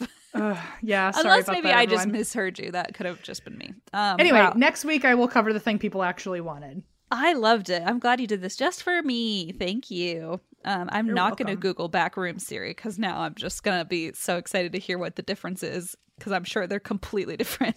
They are completely different, and I knew that I had done the wrong thing when I was like, back Siri, what is that? And so I googled it really quick, and every there were so there were zero links by the way about backdoor Siri. It was so hard to research, and then back rooms theory. All of a sudden, it was like TikTok sensation, and I was like, okay, so TikTok sensation. Apparently it was like it's like a tr- it's like a thing on TikTok. so- You're like my dad when he bought me an iRiver instead of an iPod. You're like, oh, I know what you want. Let me just do that. I know what the youths want. whoa, that almost all came out of my nose. oh, sorry. I'm That sorry. was I don't want to be Bernie Schieffer, and yet the world is uh, against me on that. yeah the world is proving otherwise uh holy crap um wow well that was very good um i loved it no matter what anybody else thinks i'm sure people will love it uh Thank we, you. we could always talk about you know em and i would always talk about uh we'd talk about this all day alternate universes It is fun. It's just a shame we never get any answers by the end. We just get more That is- frustrated. i guess but that's the same with paranormal right you never really get the answer which is a part of That's the fun true. i guess That's true. Uh, well, I have uh, a story for you today that also no one asked for, but I don't care because it's fascinating. I'm Yay! gonna read you. I mean, I'm sure people asked back in the day when this was more relevant, but I'm gonna read you um, some song lyrics. I'm not gonna sing them, and I want you to guess by the end if you know what story this is. Is this the story of Fall Out Boy? This, the true crime story. Okay, I don't. I I will play along. I do, I just be prepared. I'm not going to know the answer because I might. never do. You Oh. might. Well, okay, we'll try. Okay. I can give them a home safe and warm, but the law wants to ban me. Can you tell me who's wrong? Every time they move, every time they breathe, I can feel their power, I can feel their beast. Time is a tickin', we'll soon be gone, so you better take a picture. What a sad, sad song. All that Armageddon, such a painful loss when they kill all the tigers in the Holocaust. 'Cause I saw Tiger, now I understand. I saw Tiger and the tiger saw man. Well, I saw Tiger, now I understand. I saw Tiger and the tiger saw man. I mean, I'm gonna guess this is Tiger King. Joe Exotic! Yay! Yay!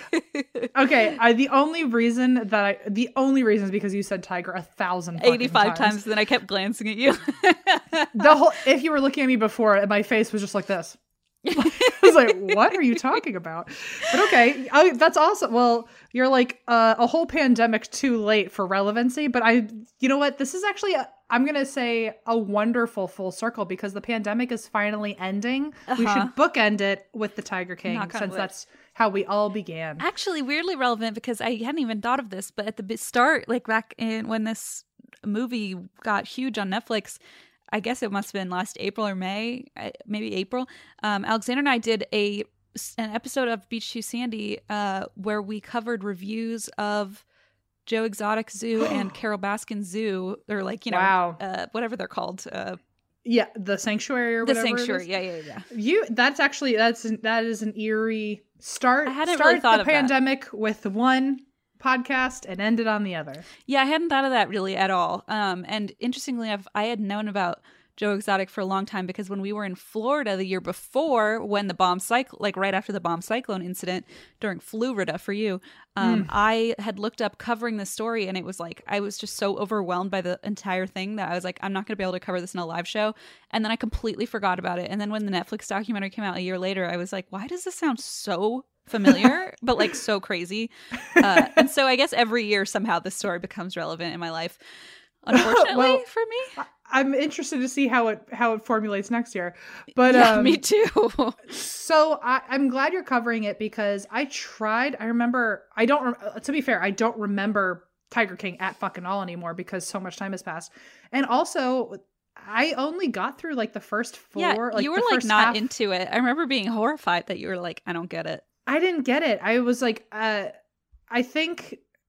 I don't remember what I. I mean, it was literally so long ago. At this point, I don't remember what I didn't like about it. But I was really. I like You told me during two of the episodes. Yeah, you told me it was boring, and I was like, how on earth is it boring? I think at some point I missed like a critical piece of information that bridged things because I remember at one point getting really confused. So I'm really happy that this is Okay, I'm- well, thank you there's nothing really that um, makes any sense. So I don't, I can't promise any of this will be clear or sensical. But I will tell you the story, and maybe, Okay. um, maybe you'll find it slightly interesting. We'll see. But anyway, those were, of course, the infamous lyrics of singer-songwriter of Tiger King fame, self-described as a gay, gun-toting cowboy with a mullet. We are diving into the man, the conspirator, the prisoner, and the jungle cat slash also uh, wannabe president himself, Joe Exotic.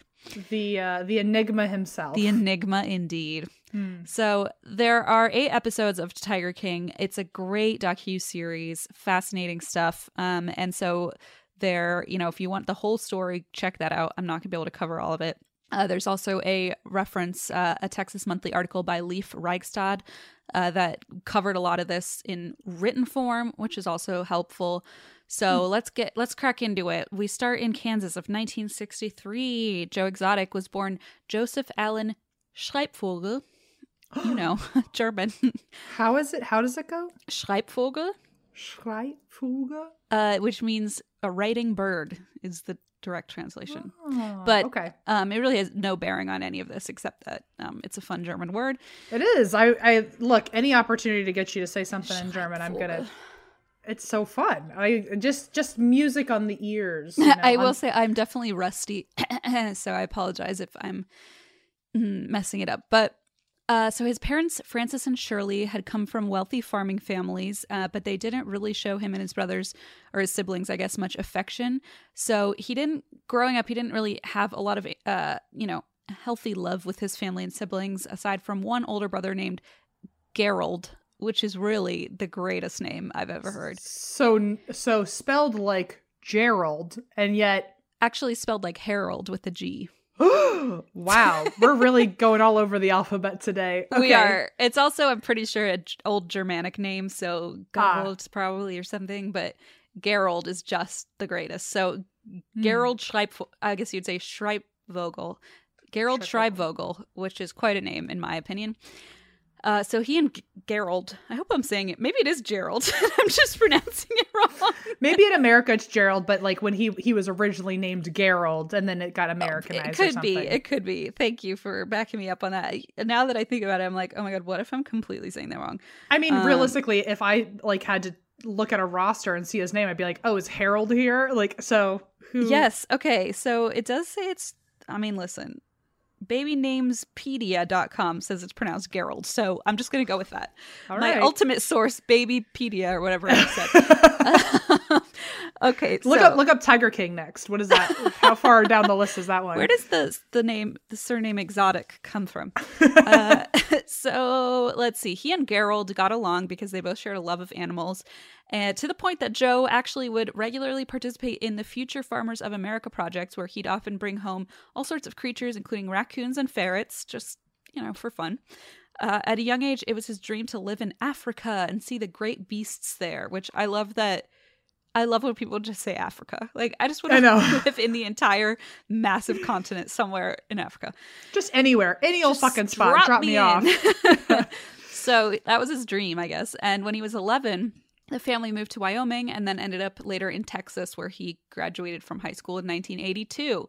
So at age 19, this is like a little known fact that I didn't realize uh, when I watched the docuseries, is that he became a police officer in nearby Eastvale, which had a population of 503. And he was soon promoted to chief of police by at the age of 19. Hmm. So by age 19, Joe Exotic was literally the chief of police of a town. Checks Uh, out. It checks out. It was a small department. Only a few officers worked under him. Uh, they didn't have many serious crimes, but it is still a wild fact. Fun fact. Uh, Newsweek even has an article called "Joe Exotic was chief of police as a teenager because, of course, he was." So everyone else kind of shares the same sentiment of "What the fuck?" But nothing surprises us anymore. So at the time, he was living with his girlfriend, but soon he ended that relationship to explore the gay nightclub scene. And that is where he met his soon to be husband, Brian Rhyne, at a gay cowboy bar in Dallas. Okay. Fun times. So Joe wasn't comfortable telling his parents about his sexuality. So when one of his siblings outed him to his father, uh, his dad did not respond well at all. Mr. Schreibvogel did not appreciate this news, and it was pretty traumatic, according to Joe. And some people believe that at this point he attempted suicide by crashing his police cruiser over a bridge, uh, which obviously did not kill him, but left him with a broken back. But over time, he has told the Dallas Morning News that someone forced the car off a bridge during a police drug investigation and that it was not a suicide attempt. So nobody's totally sure, but he claims it was part of a drug Okay. Chase or drug investigation. Got it. Uh, so either way, he survived, but he was severely injured, and he decided to move to West Palm Beach, Florida, to begin a few months of physical therapy. He continued his relationship with Brian, and eventually he got a job working at a pet store. this is where it all Uh-oh. begins. So lucky for Joe, his neighbor. I mean, this is Florida. I guess this isn't as weird as it sounds, but his his neighbor also worked at an exotic animal park. So uh, he just let Joe bottle feed the baby lions and monkeys that he'd bring home from the exotic animal farm. Uh, Which is animal dope, park. by the way. That's amazing. Like if I if if my whole thing was like, oh, my neighbor lets me like feed little baby animals, that's so cool. Well, mm, No? No, we don't really like exotic animals being, you know, caged and bred in zoos. But Oh, I wasn't thinking. I thought it was like he had like a, a house and was just like fostering like a little No, baby this- kangaroo of- or something. no, exotic animal park. A lot of this, I mean, I guess trigger warning. None of it gets. Some of it gets a little wild, but it's not like super gruesome or anything. But you know, there's nothing good coming out of keeping all these giant animals on in Florida on farms. Like it's just, just folks, don't do it. Don't exotic pets are not a thing you should be having. I'm just gonna say it. Unless you, unless you have some sort of like true understanding of how to care for them and they can't be on their own and whatever yada yada Unless you're Bindi Irwin. unless you're Bindi, maybe she can do it right. Uh, and I bet she doesn't even keep a bunch of things in ta- small cages in her house. Uh, just saying. Oh, I love Bindi. Anyway, so right, so he's like suddenly fascinated. This neighbor's literally just bringing home like animals from the animal park and uh, like lions and monkeys and just like letting them loose in his house. And so Joe would bottle feed them. And uh, in ni- 1986, he and Brian married at the bar where they'd met in an unofficial ceremony. And he also bought a pet store with Brian and Gerald. So the three of them bought a pet store in Arlington, Texas. They were back in Texas by this point. And alongside selling reptiles, birds, and small fish, Joe and Gerald began thinking of how to save money, which they do. Now, this is a wild way to save money or make money. They would dumpster dive for materials and then turn them into cat playgrounds and then sell them. so, you know, it- Sounds doesn't sound like the wildest thing I've ever heard. It is pretty wild, it's but DIY in a Yeah. really weird way. you're just Um, upcycling with free materials. upcycling with trash. Yeah. Yeah. So, yeah, they would sell these cat playgrounds, which I feel like if someone was like, "Look, I made this cool cat playground for you," and it was made of like Tupperware boxes or something. dumpster trash, I'd be like, I can tell that's not, you know, It's like whatever. at least throw some paint on there so Yeah. nobody knows what's going on. Damn. Maybe they did because they made money. so I don't know what they were doing. Maybe they were better crafters than I am, but they, you know, they they sold them, saved some money, and using this money, they started buying bigger cages for other exotic pets like three-banded armadillos, four-eyed possums, snakes, etc. Um, but unfortunately, the pet shop would become the target of thievery. So in 1993, Uh, it became the target of snake snatching, Hmm. uh, which Joe thought was born out of homophobia. In total, seven snakes were stolen, including a red tailed boa constrictor called Scooby and six pythons. oh. Oh boy. So, to remedy this, or to at least try and uh, protect his store from future burglaries, he began sleeping in the store with loaded guns uh, in case anyone tried to break in again. Oh. Um, Okay. so, you know, just in case. JIC. So, the can you imagine if you're walking around like I don't know, some small town, it's like midnight, you're glancing into shop windows and you look in and there's like this exotic animal shop, all these boa constrictors and there's a man just lying with like an you know, as someone who's lived in Fredericksburg, yeah, I can Okay. I can for sure see that. I not to say that Fredericksburg like has that and people need to like go rescue animals, but if you told me like, hey, there's a shady pet shop. Actually, there is a shady pet shop in Fredericksburg. I've never even gone near it. I don't think it actually. I think it's abandoned now. But um, if you told me someone was in there like with their pet boa constrictors and a gun, I'd be like, that sounds pretty Virginia. yeah, it sounds like Virginia, uh, Florida, uh, Kentucky, where I live now. It, It's Mhm. all pretty on brand. So I guess now Yeah. that you're saying that, I'm kind of like, yeah, I wouldn't shock I wouldn't. me. I wouldn't be okay with it. I would be unnerved, but I would like take a photo for sure, for posterity's sake. a one thousand percent. Yeah. one thousand percent. Maybe not with flash. That might end poorly, but you know, just no, be careful. it- yeah, you gotta and make sure the volume is off so they don't hear the ching. You know, like shutter sound. yeah, yeah, we don't need to to start anything. So he started sleeping on the floor uh, with a gun or with multiple guns. And unfortunately, in October of 97, uh, tragedy struck when Gerald died in a car accident, suddenly and tragically. So, Yikes. according to Business Insider, Gerald's widow and children were looking to build a soccer field in honor of him, but Joe convinced them he had a better idea. So, Okay. instead of creating or building a uh, soccer field in his memory in his brother's memory he a got a tattoo of him on his arm that you can Mhm. see uh, in most of videos or photos of him and he bought a 16 acre old horse ranch in wynnewood oklahoma with the help of a lawsuit his family had won in relation to gerald's death so he had been left with $140000 convinced the family not to build a soccer field but to instead buy this 16 acre ranch and in 1999, the Gerald Wayne Exotic Animal Memorial Park, better known as the GW Zoo, opened with the first two Mm. inhabitants, which were Gerald's pets, a deer and a buffalo. So this is the start of the zoo. It's the start of some like had I known it was like no um like the animals were were in good care had I known if I knew that information I would immediately be intrigued of like we're starting hot with some variety in this place like It is I'm- quite a variety. It's a weird start. A deer and some bu- and a buffalo. It's like, huh? it make it's like what's what's next I could literally not begin to guess No clue, right? Uh, so soon to follow, I'll tell you what came next: a mountain lion, a bear, and then in 2000, Joe got a call from a game warden telling him that someone had abandoned two tigers in a backyard. So he went to pick them up, named them Tess and Tickles, and brought them back to his zoo.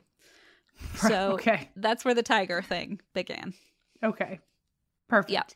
So in 2001, two years later, GW Zoo was now home to 89 big cats and a thousand other exotic animals. Uh, Business Insider gives some good context in that Mike Tyson once owned three tigers, as many of us know, which cost him $4,000 a month for food to feed them.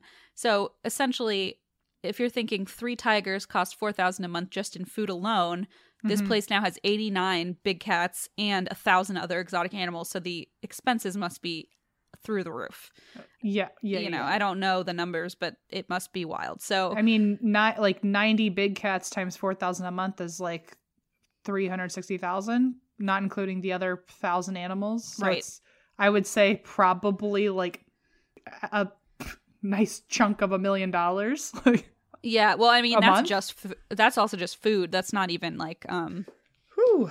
you know housing and Yeah. medical care and whatever else you have going on there.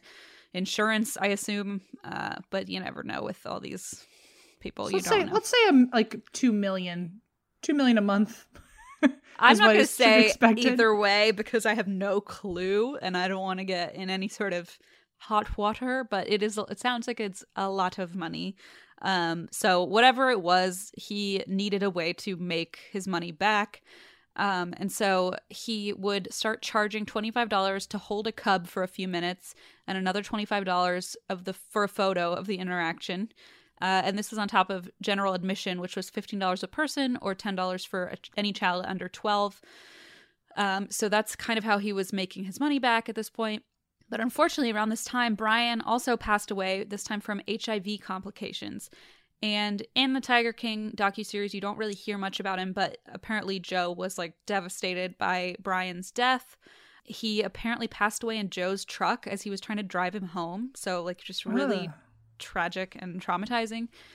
Uh, and so after Brian's death, Joe started a new business venture slash scheme to try and bring more revenue in for the GW Zoo, and that would be a traveling show. So here we go on this like now it's like basically a traveling circus he's got going here. So under the name Joe Exotic, Joe began performing magic shows with the Cubs, and according to a, a New York Magazine profile, uh, this kind of show uh, would bring in a lot of money once it brought in like for one event it brought in uh, about 24 grand. So Wow. he was making like big chunks of change bringing these animals around to like malls and shopping centers and doing like shows with the tigers. So there's a Wondery podcast called Joe Exotic Tiger King, and uh, one of Joe's old assistants, Aaron Stone, revealed on that podcast one bizarre incident that happened on one of the tours, which I'm just going to quote him and say, at one show, the centerpiece illusion involved a loud explosion and pyrotechnic display clearing to reveal a tiger in a cage which had appeared on stage.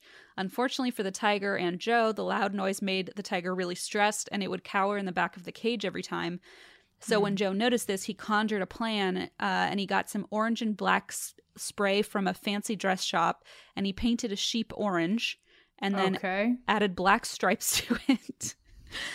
However, the sheep, obviously, was also freaked out by the noise. So Aaron, this assistant, had to hide in the cage with the sheep slash tiger, but really a sheep, uh, to keep it calm. And when the pyrotechnics went off, Aaron was revealed cuddling this sheep on stage. And Ah. when audience members asked Joe later what creature that was, he told them it was a tiger. So Ugh. it was literally a sheep painted orange and black, but he told everyone it was a tiger. okay. So Okay. This business venture became hard to maintain because, according to the Animal Welfare Guide, cubs are only safe to handle between four weeks and 12 weeks old. So, in order to continue his stream of income, he needed a steady stream of tiger cubs. Aha. So, you guessed it, he started breeding them because he needed to get them from somewhere. The easiest way is make them yourself, I suppose. So, that is what he started doing. Yikes, indeed. So, while his business was going steady at this point, his romantic life was kind of coming back together. And in 2002, after Brian's death, uh, Joe, who at this point was 39, married 24 year old J.C. Hartpence. And they had met because JC was an events producer and was helping out with the magic shows. Um, and even though they kind of took off with a bang, the two of them, uh, their relationship turned toxic pretty quickly. Ooh. Let me give you an example. In mid 2003, uh, Hartpence or Jay Z, no, Jay Z, oh my God, JC. Oh my god. Yikes. Then Jay Z showed up. Okay.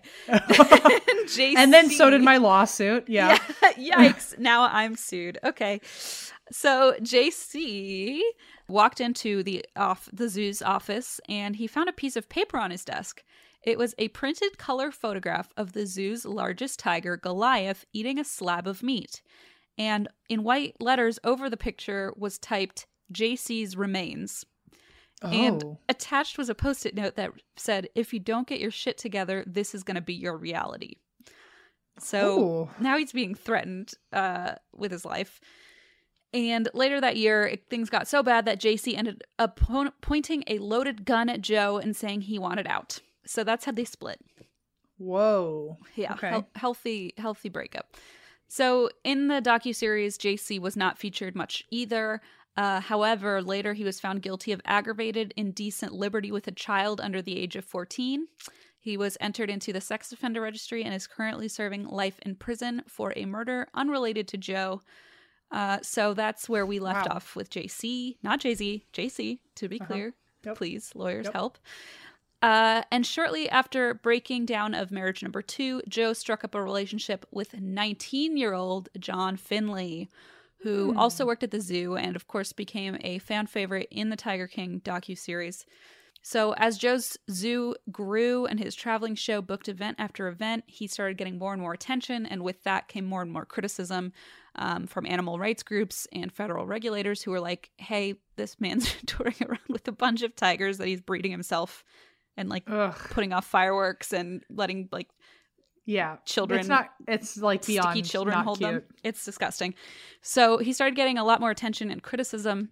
And then in July of 2004, the Oklahoman published an article about a disabled lion cub named Angel that had been born at the zoo uh, and was had disabilities because of inbreeding because he was breeding these cats to the point that they were you know having being inbred and causing problems that way genetically um, and so one activist piped up saying no legitimate animal animal sanctuary would allow that to happen and guess who that activist was none other Carole than the one and only carole baskin wow wow wow enters the scene now carole baskin became a hit character Sure did. Sure I know. did. I at least know who Carole Baskin is a year later. Especially that fucking song. That. oh uh, my god whew.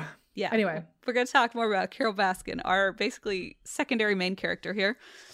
So, Carole Baskin, about 1,200 miles away in Tampa, was hyper aware of Joe Exotic and his work. In 1991, at the age of 20, she had married wealthy real estate investor Don Lewis, who was 22 years her senior. And in 1992, Carole and Don attended an animal auction where she made her first purchase. So there was a bobcat named Windsong who went up for auction and she overheard a bidder saying that he was, quote, going to club the cat over the head and stuff it. So Carole hears this and is like, well, now we have to get this cat. Like, we can't just leave this bobcat to be, you know, stuffed and Right. killed by this fucking asshole. So they had no Murdered. opt- be murdered. Right. So they had no option but to buy Windsong themselves. And when they brought Windsong home, they realized she needed a playmate. So they found a man in Minnesota who agreed to sell them a second bobcat. And when they rolled up at this man's place, they were confronted by a metal shed full of bobcats that were being bred and then slaughtered for their fur. Don't wear Ooh. fur. Um, Whoa. again, Carole and Don were like, shit, we can't just leave them here. Um, and so they were, but to buy all of them. And by all of them, I mean all 56 of them. So Jeez Louise. they went to pick up one bobcat and left with 56. Oh no boy. big deal. No big Oh, deal. look, and then that that other that poor fucking Windsong was like, I just wanted one I friend. just like a playmate. you just gave me an entire like high school worth of friends. I don't want this. They're already forming cliques. They already know each other. Now I'm the new Oh. kid. I hate this. oh my god, this is my home first. Yeah. So now they suddenly had 57 bobcats, I guess, including Windsong. And this was the beginning of their housing exotic cats, which resulted in the acquiring of 40 acres of land where they built their now famous or infamous Big Cat Rescue. So, as news of Carole's sanctuary spread, she became overwhelmed with calls from people asking, like, about different zoos and sanctuaries and, like, which ones were, you know, okay. Or they would call and say, like, hey, this place. Like which one's legitimate? and- Yeah, yeah. Or, like, hey, just a heads up, this place is, like, clearly not, it's mistreating its animals, yada, yada. Right. So she's getting millions of calls. And so she decides to create a website to compile all this information in one place. And she calls it 911animalabuse.com. She also, at this point, begins uploading content onto YouTube, which she usually begins with her catchphrase Hey, all you cool cats and kittens. Uh, and this is where one of her many fun quirks comes into play, is born. Uh, I'm surprised you didn't start this episode with that. I know. Well, it was either the song lyrics or, you know, is a guessing game or just throw you right into the Carole Baskin mix, which, Mhm. you know, and I will say, I think one fun future, fun is not a great word. Uh, future story could be Carole Baskin and that whole, uh, Oh, we're not co- we're not covering that today. we do not have room for that today, Okay. but Okay. we c- we talk about it, but I don't cover the entire story. There's a lot behind it.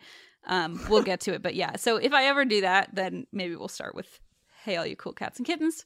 That'd be great. Yes, that's a great idea. I have to remember that. So, as heroic as Carole may seem, um, people have questioned like how her business venture is so completely dissimilar from people like Joe's.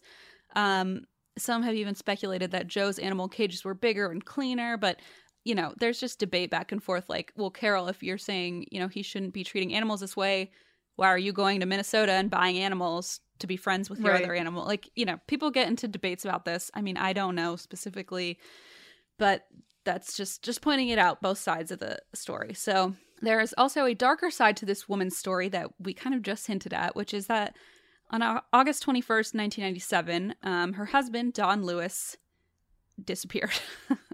Right. Yeah. Yeah.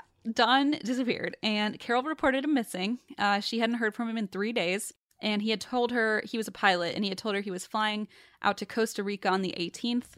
They found Don's van in Pilot County's airport parking lot, but he was nowhere to be found. So in 2002, which was five years later, uh, she had him legally declared dead. Hmm. And that's notable because, well, people use this uh, to argue against her being involved with the death, but essentially, like the moment it was legal to declare him dead, she had him declared dead, uh, despite no proof that he had died, if that makes sense. Like there was no sign of like any hope being held out or anything. It was like it was almost like she was waiting for the exact moment that she could call and declare it. Yes, yes, yes, Okay. exactly. So it was like, even though there was no sign he had died, she had him declared dead, which is legal. So it's not like, oh, you can use that Right. really as evidence, but people use that to kind of prove their point. Mhm. Um, so she was never really a suspect, like an official suspect in his disappearance, but she was accused responsible for his murder by the media and uh, notably by Don's children and ex wife, who thought she had something to do with it. Okay. Because two months before he disappeared, he actually had filed a restraining order against Carole. And he had claimed that Carole had threatened to kill him and had taken his gun away so he couldn't protect himself. and- Oh. Yeah, so there's like all the shadiness that occurred before he vanished that his family was like, hold on, like we have information here. So Don's ex wife Gladys and his children all claim he had told them he was planning on leaving Carole and believed she she was dangerous. And uh, a year later, in 2003, after she had declared him dead, Carole married chairman of her advisory board, Howard Baskin, and they are still together to this day. Uh, you can see them wearing cute cat face paint together in their videos. They are quite a pair, quite a duo. couple of kittens. Couple of cool cats and kittens, if you do say so yourself. So back to 2004, Carole Baskin is like enemy, public enemy number one to exotic animal owners and private zoo operators all over America through her 911animalabuse.com website. She's tracking violations of animal rights across the country, and the backlash she receives is immense. She is hated so much uh, that once she opens her mailbox to find it full of snakes. Yeah. Wow. A nightmare. Yeah, You could n- I could be doing the th- I could be doing the thing I love more than anything in the world and if I found out that I got a mailbox full of snakes I'd be like I'm never doing that thing again. Mailbox full of snakes is if if really someone the said ultimate.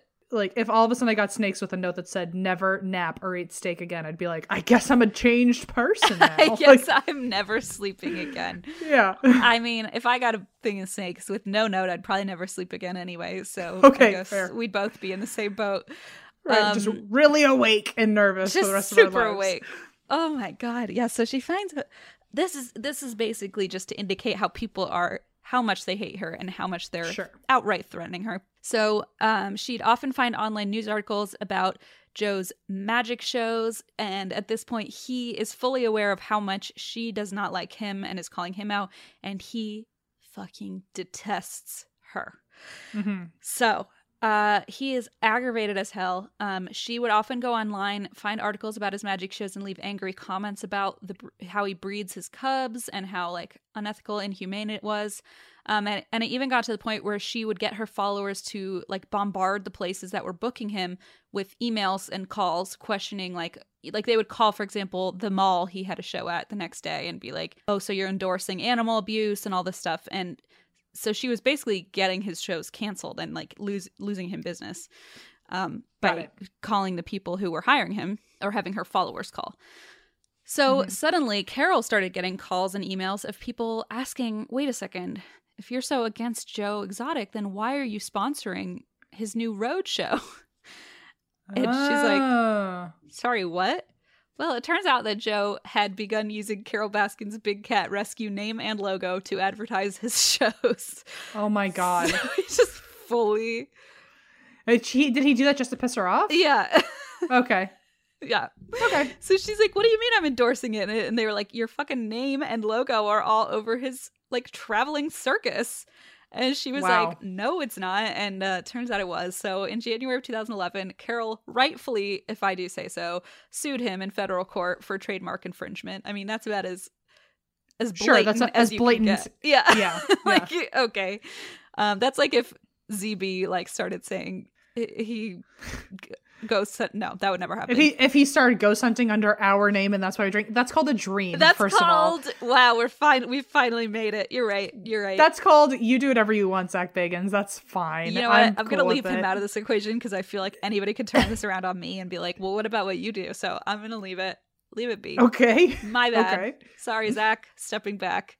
Don't sue me. Okay. Finally, we found a limit. As I lift my blanket with his face up to my chin. you know, by the way, like this all stemmed out of just you should have just tweeted someone back. That's all this was. You know what, ZB? if you had just done the simple thing and tweeted me back, we wouldn't be in this mess today. Do you hear that? Just Oh my thought you should know. Em said it first. Okay. So, right. So she sues him for trademark infringement. And as court proceedings follow, Joe began his own internet warfare. He built his own TV studio at his zoo to broadcast Joe Exotic TV on his website. Uh, these clips are on YouTube. They are as batshit as they sound. And alongside releasing marketing material for the GW Zoo, he essentially just used Joe Exotic TV to direct anti, to like create anti Carole Baskin's hate campaigns. Right. So this ranged from slandering her, like he coined the famous phrase, that bitch Carole Baskin, which Mhm. has become now like a meme and is all over merchandise on Etsy. Not that I've looked, but I totally have. Uh, and he created videos for research, for research. it's just for research, okay? To anybody checking our bank account where I may or may not have. No, I didn't order anything. Only on my card, I promise. I did actually when we did that episode on Beach Tea Sandy, I did order my brother a cool cats and kittens. Oh no, it it was a um a wine or a beer mug that said I like to drink wine and rescue bobcats. So, you know, Perfect. I bought him that mug. It's pretty cool. I got you also cut his hair to look like Joe Exotic too. Oh, that's so right. Yeah, we had a weird You've done a lot of Ew. damage We've in terms a- of Tiger King action. We've I've gotten too close to this story for some God knows what reason, but for some reason, yikes. Good point. I forgot about that. So anyway, he has this TV studio. He's like directing these anti Carole Baskin campaigns. Um, you know, everything from that bitch Carole Baskin to creating videos of him firing guns at random things like mattresses and toying with explosives, warning her and other animal rights activists to not fuck with him. Essentially, like threatening, you know, shooting things and being like, "Don't mess with me," yada yada. Hmm.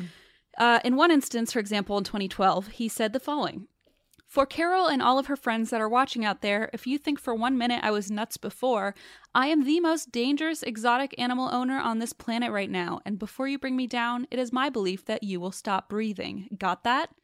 Oh. So he's oh. not being subtle. Let's just put it that way. In February of 2014, Joe dressed up a blow up doll with a blonde wig and started talking to it, saying, You want to know why Carole Baskin better never, ever, ever see me face to face ever, ever, ever again? And then he shot the pistol at the doll's head and continued, That is how sick and tired of this shit I am. So Hmm. he's just. I don't. I mean, there's nothing to say about that. Just like, okay, my guy. Yeah. You're- it's a little too much. I think it's a, it's a little much, and uh-huh. you know, picture him it's with not his a mullet. cute look. No, it's not a cute look. I mean, his mullet is a little bit. No, not even that.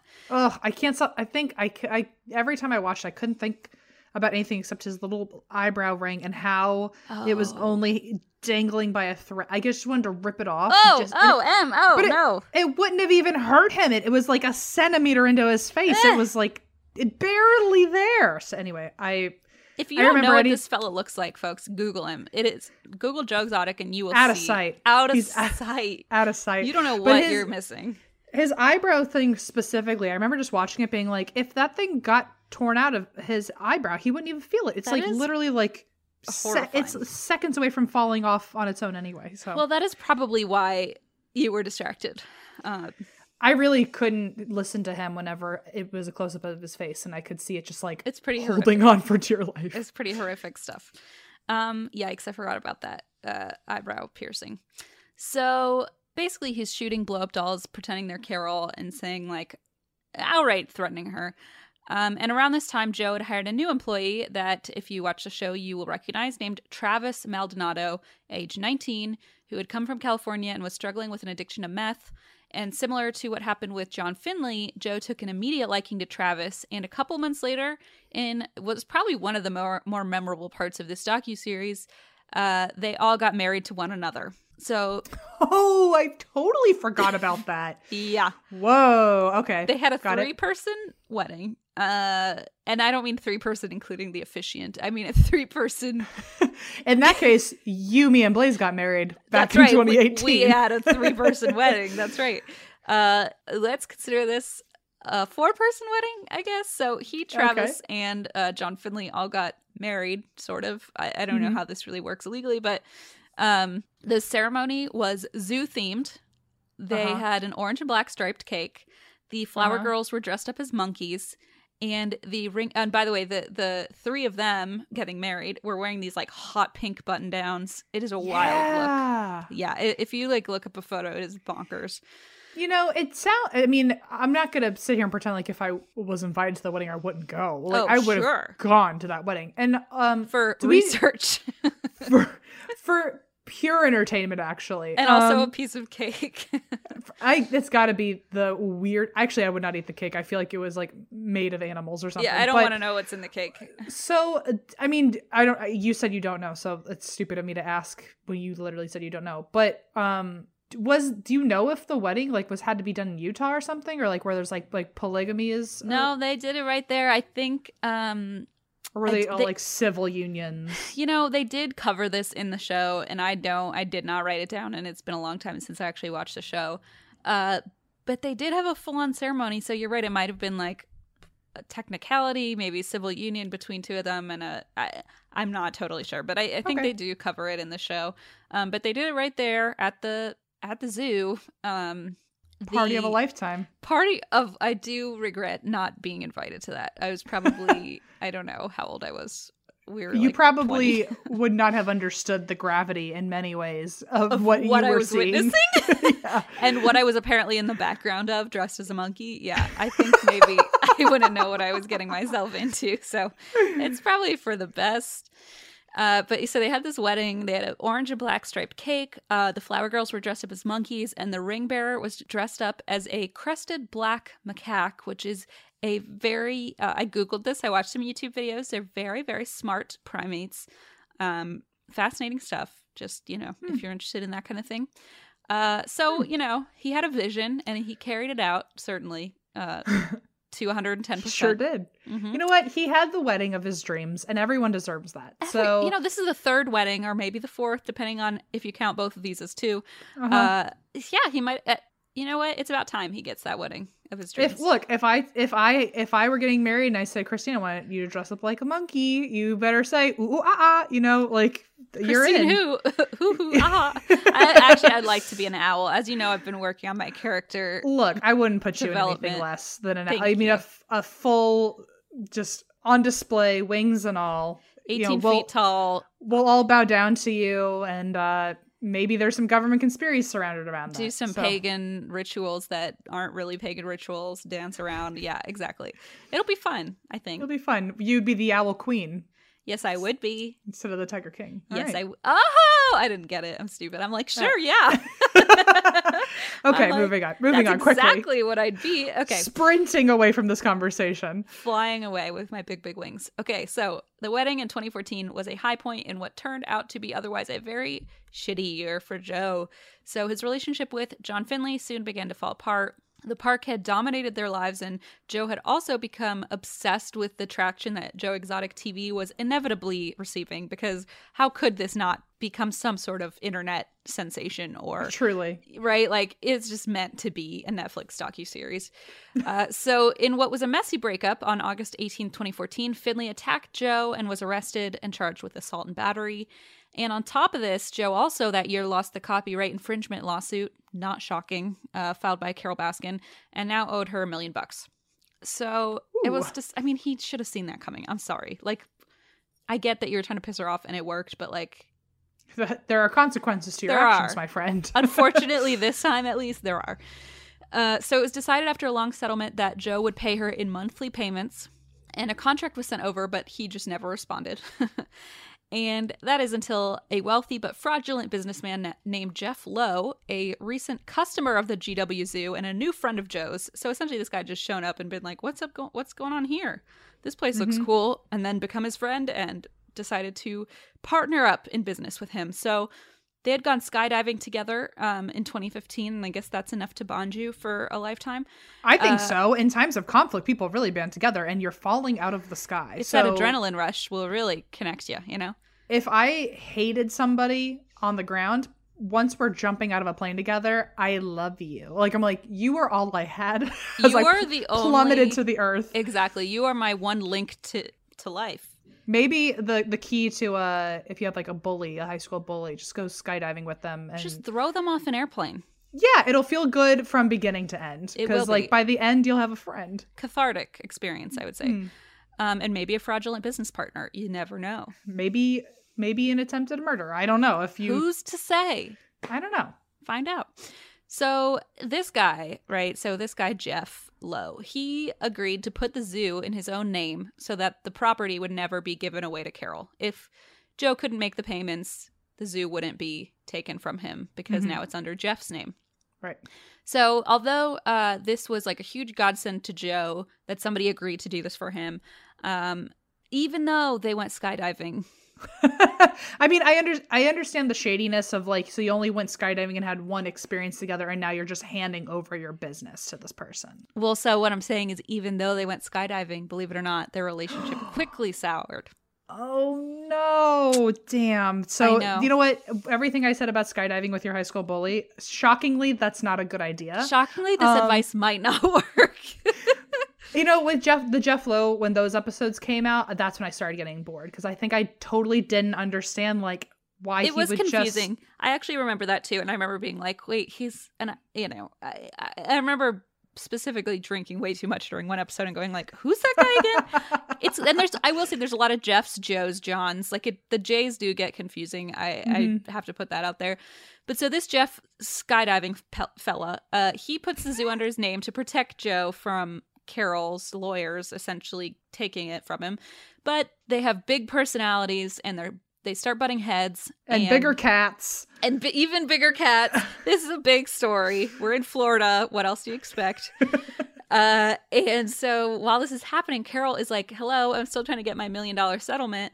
And uh, this is now when everything kind of bubbles up for Joe, and his hatred of this woman manifests in a very baffling way. So, in another hmm. memorable moment of Tiger King on September 18th, 2015, Joe releases a song about Carole Baskin called Here Kitty Kitty.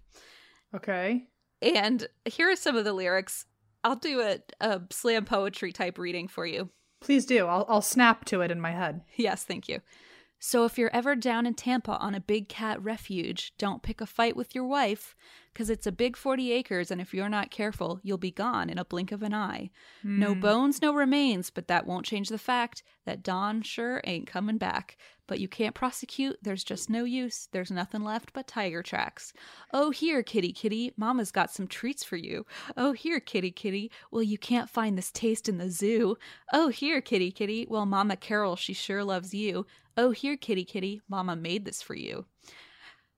So that's cute. Uh, So So okay, so this guy doesn't learn because like now he's No. like just publicly announcing or declaring that this person murdered her husband. Correct. And like you already have a lawsuit that you're you already like- owe her a million bucks.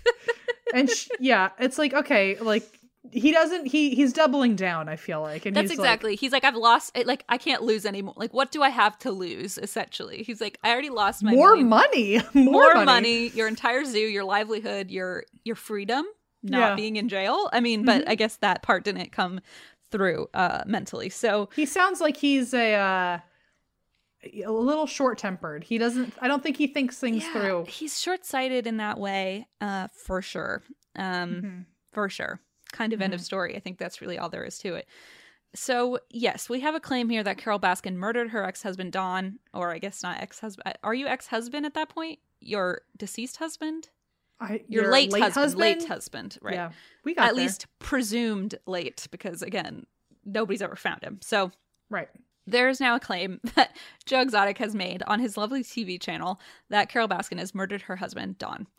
And this theory arises, obviously perpetuated by Joe, that either Carole fed Don's remains to her tigers or his remains are in Carole Baskin's septic tank. So he's just like having the time of his life spreading these rumors. And the description Joe Exotic puts under the Here Kitty Kitty video is as follows There's one way to get a message across, and that is with music. Okay, well, I wouldn't say that's the one way, but I guess it is a way. It's Uh, yeah, definitely on the list. It's on the list. There's one way to get a message across, and that is with music. Everyone loves music. It is believed that in 1997, a woman in Tampa, Florida, killed her husband and fed him to the tigers in order to get all of his property and money. People magazine even did a story on it. Enjoy the video and share with your friends. In this world, if you can sleep at night and you have enough money, you can get away with just about anything. So he's really out there, you know, trying to take her name down. Right. And at this point, it is also revealed that Carole had Don declared dead as soon as it was legal for her to do so, despite there being no real evidence that he had died. So that didn't help her cause, I guess. Right. And however, that being said, she had hired a private detective in 1998 to try and solve this mystery, and uh, the detective had nothing but nice things to say about her. And according to this detec- private detective and the police, she had done everything to cooperate, had, according to them, wanted to find Don. And so, you know, it's kind of his word with no proof against her word with not really proof. So Uh-huh. Yeah, it's yeah, yeah, kind of an iffy situation. Yikes. Uh, yeah, yikes indeed. So this is a good way to put it. She's commented in the past. Uh, can you imagine having people think you killed your husband or wife and not being able to prove otherwise? Without a body, there's nothing I can do to clear my name. So she really like what does she have to stand on? You know what I mean? Like he I mean, can truly, whatever he wants. Yeah, I mean, I'm, People am like I allowed? Am. I allowed to feel for her? Like, Yeah, well, yeah. I Okay. mean, she, what? Someone's I accusing her of murdering her husband with no. proof. I know if we were mean- gonna find out, like in a sudden twist in the episode I missed, that she actually Oh, did right. it. So- no, no, that's what I'm saying. We might have to do a future episode on that story because Sure. uh, there's it's quite a tale and there's not really an answer because to this day no one really knows what happened to Don Lewis. Maybe we will find out, but if he was fed to tigers, there probably would be no trace of him, and maybe we'll never know. So Huh. And what happened with um the guy the guy that took the company the the guy that um Oh, Joe oh, oh. Exotic J- uh, Jeff, Yeah, what so what happened with him? um, he's coming up in my next couple bullets, Oh, okay. Sorry. so I will actually tell you shortly. okay. Uh, and I would go into it now, but then I I always tend to I ad lib and then I lose my place, and then you know ya. what happens. It's chaotic. Um. So anyway, who knows what happened to Don? Maybe we'll find out someday. But back to Joe Exotic. So he's released this music video about Carole. Uh. But then it gets to the point where Joe approaches a former strip club owner named James. So we have another J name, by the way, James Garretson, Oof, to okay. ask whether he knows any hitmen. Uh, hey, Huh. cool, awesome, nice. to Hey, meet you. random question now that I've just met you. Ah, out of curiosity. You know hey, what's your favorite color? Also, Yeah. I have another question. Uh, he, he said he wanted a woman named Carole Baskin dead, and he offered him ten thousand dollars for the job if he could find him a hitman. Okay. So, uh, thankfully, this never negotiation never went anywhere.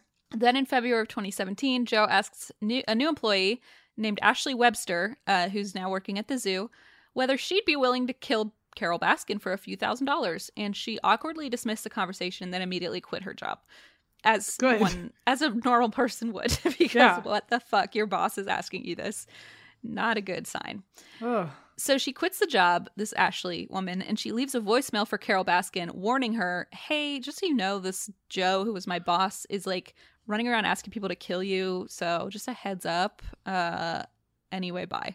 I gotta find a new job, I guess.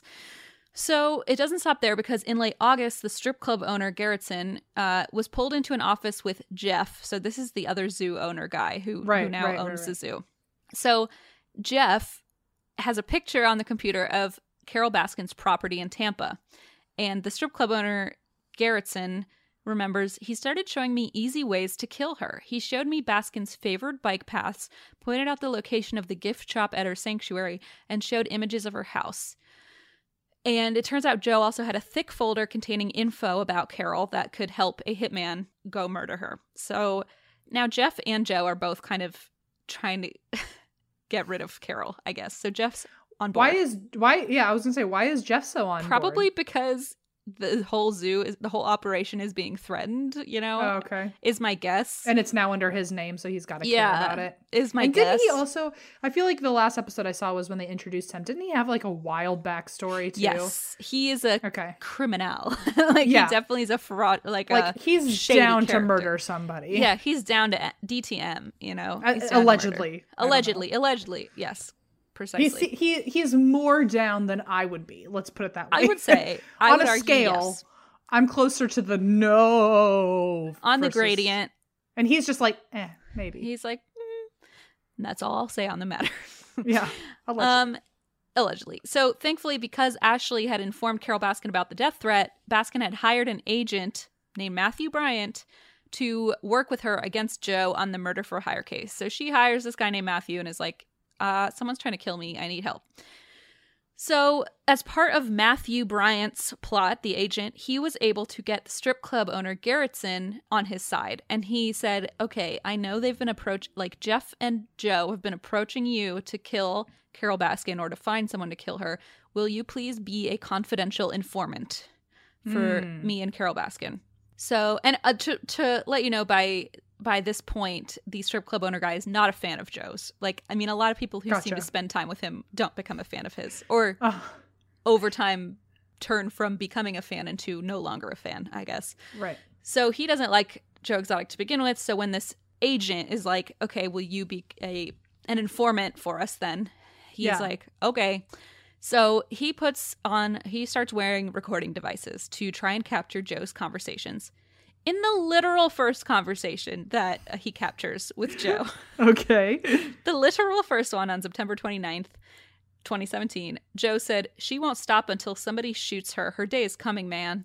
So he's like, Well, this is easier than I thought. I know. I was gonna say, wow. Apparently, an informant is not a difficult job. Yeah, at least not with this guy, because uh, they make it look hard in the TV shows. But uh, yeah, he just walked in and said, "What about Carole? What do you think about Carole?" And uh, that's about all it took. So That should have been his cue of being like, "What do you mean? What do I think of yeah, her?" hang on, haven't I told you them anyways? Just watch my TV channel. right. So the following months had the biggest snowball effect. So on October 6, 2017, Travis Maldonado died at 23 years old. And this was some footage. I don't know if you saw this episode. I I did see this one. yeah, this so one's he- horrific. It's a gun accident. A gun accident, precisely. So he, uh, the, the footage is shown on the documentary via security cameras that happened to be running at the time. Travis was joking around with the staff. He had a pistol in his hand. Uh, he thought the gun wouldn't fire. He fired it at his own head as kind of just a joke, and it went off. like, see, it's unloaded. Yeah. I mean, literally the the horror tale you hear from every parent. the thing that they say in any gun, yeah, not that I've taken one, but that you hear like never, always assume a gun is loaded and yeah. ready to fire. Right. Well, like growing up, like I was always told, like if a friend says, like, "Oh, you want to go see my dad's gun? Look, it's not loaded," and then they accidentally shoot themselves. yeah, you know? exactly. You just have to assume the worst because things do happen. Yeah. Um, so that's exactly what happened. He didn't think it was loaded, and he uh, pointed it at his own head, and he died. So really tragic, especially because they had the footage of it. And at this point, Joe kind of began unraveling. Um, he was very close with Travis. It was really disturbing. Uh, so in October of 2017, he was expecting a shipment of animals from a circus manager, and he realized he didn't have enough space for the incoming animals. And this is where it gets pretty fucked up again. Uh, Mhm. He decided he was going to shoot five of his tigers to make space for the new animals. So and this is confirmed. He decided to do Yes. this. he said they were aging tigers. However, a longtime zoo employee named Eric Howell uh, deemed them perfectly healthy and later testified that there was no reason these tigers needed to be shot. The only reason they were killed is because he was trying to make space for these new animals that were coming in. Ooh. So, yeah. So the zoo hired a new employee named Alan Glover, and Joe immediately noticed that Alan had a teardrop tattoo under his eye. So Uh-huh. he's like, "Oh my god, you've killed someone! Finally, the guy." Great, you're not for." afraid to, and therefore I can ask you. Uh, can you, Therefore- you want another teardrop on your face? Yeah, you'll understand. So he's like, finally, I'll give you $5,000 to kill Carole Baskin. So Garretson, uh, the informant, hears about this plot and he records a phone call with Joe where they discuss the plot.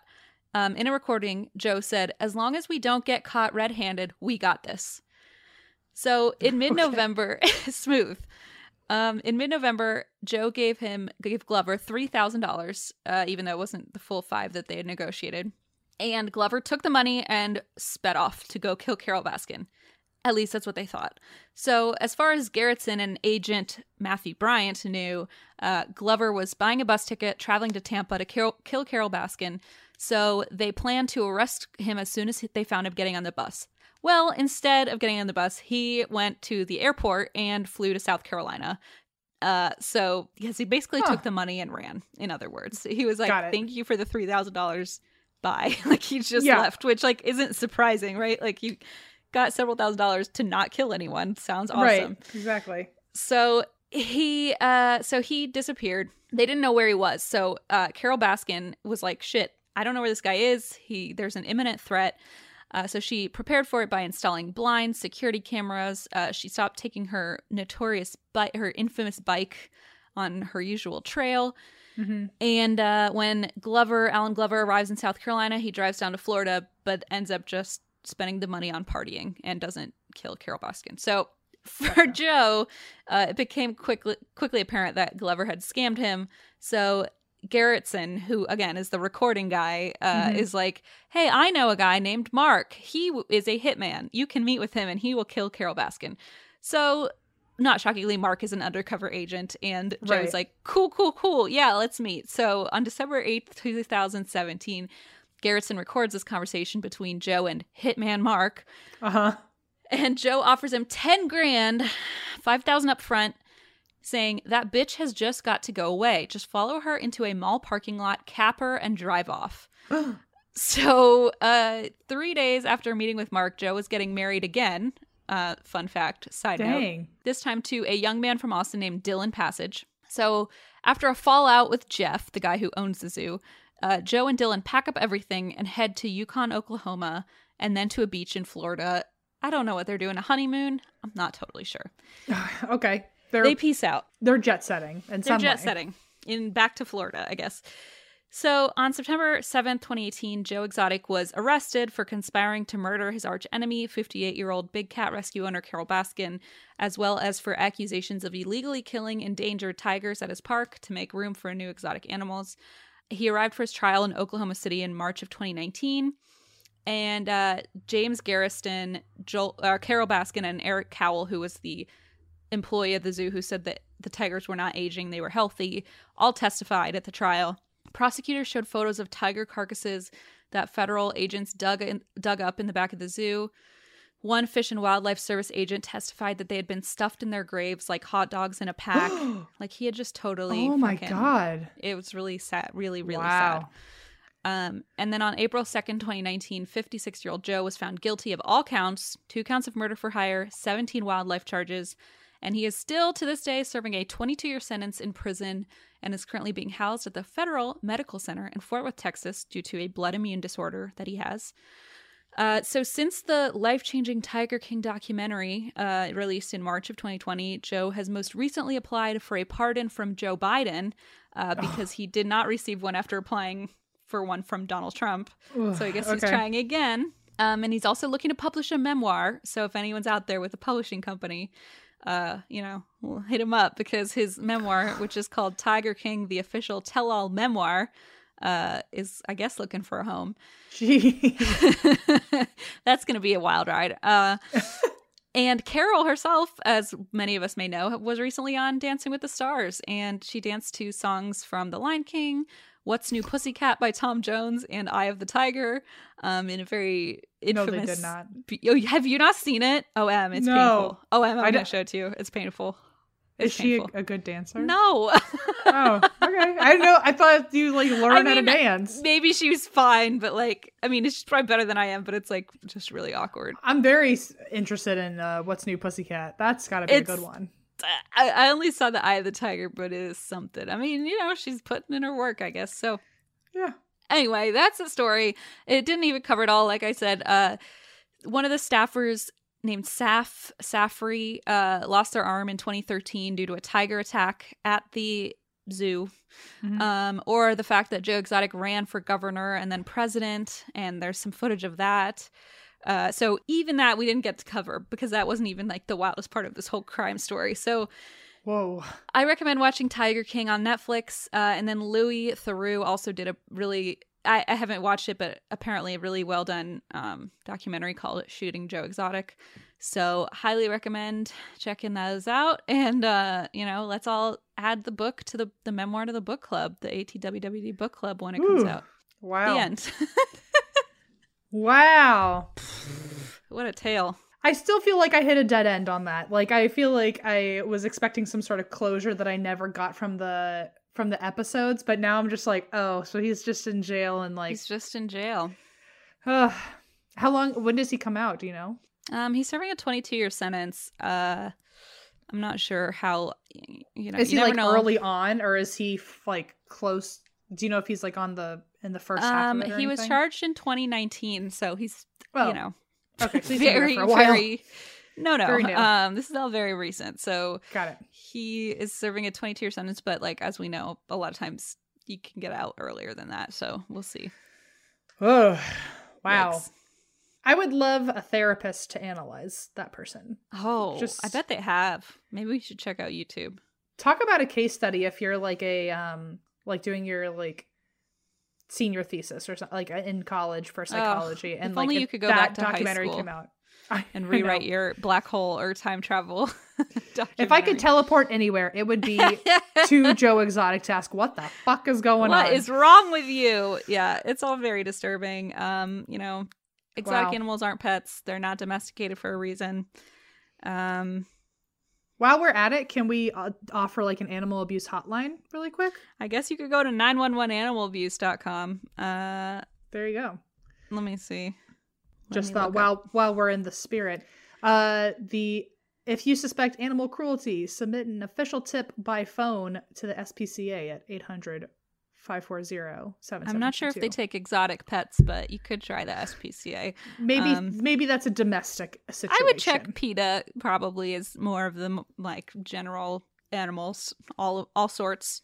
Let's land with if you see something, say something. Yeah. And but not not to Joe Exotic. Not To to Joe Exotic else. or his TV channel. Like maybe somebody who can do something about it. Yeah, yeah, yeah, yeah, yeah. All right, well, cool. Thank you. That was a great story, Christine. That's quite a wild ride we took today from black holes to Florida uh, and all the way back. Many different worlds, uh, some might say. Uh, cool. Well, please, um, uh, just a reminder, uh, please, everybody, if you have not yet, go vote for us uh, at, for the Webbies, please. Uh, clo- bit.ly slash AT or ATWWD vote. Is that right? Yes. Yeah. And um closing or voting ends on May 6th. So you have uh not too much longer. I think a week Okay. until the voting closes. So please go do that. Um and and spread the word too if you know anybody else who listens to the podcast and uh, Yeah. maybe doesn't know that um ha- have them also go vote. That would be super awesome. So thank you guys so much. Uh that's it for me. That's it for me too. All right, all you cool cats and kittens and That's why we drink.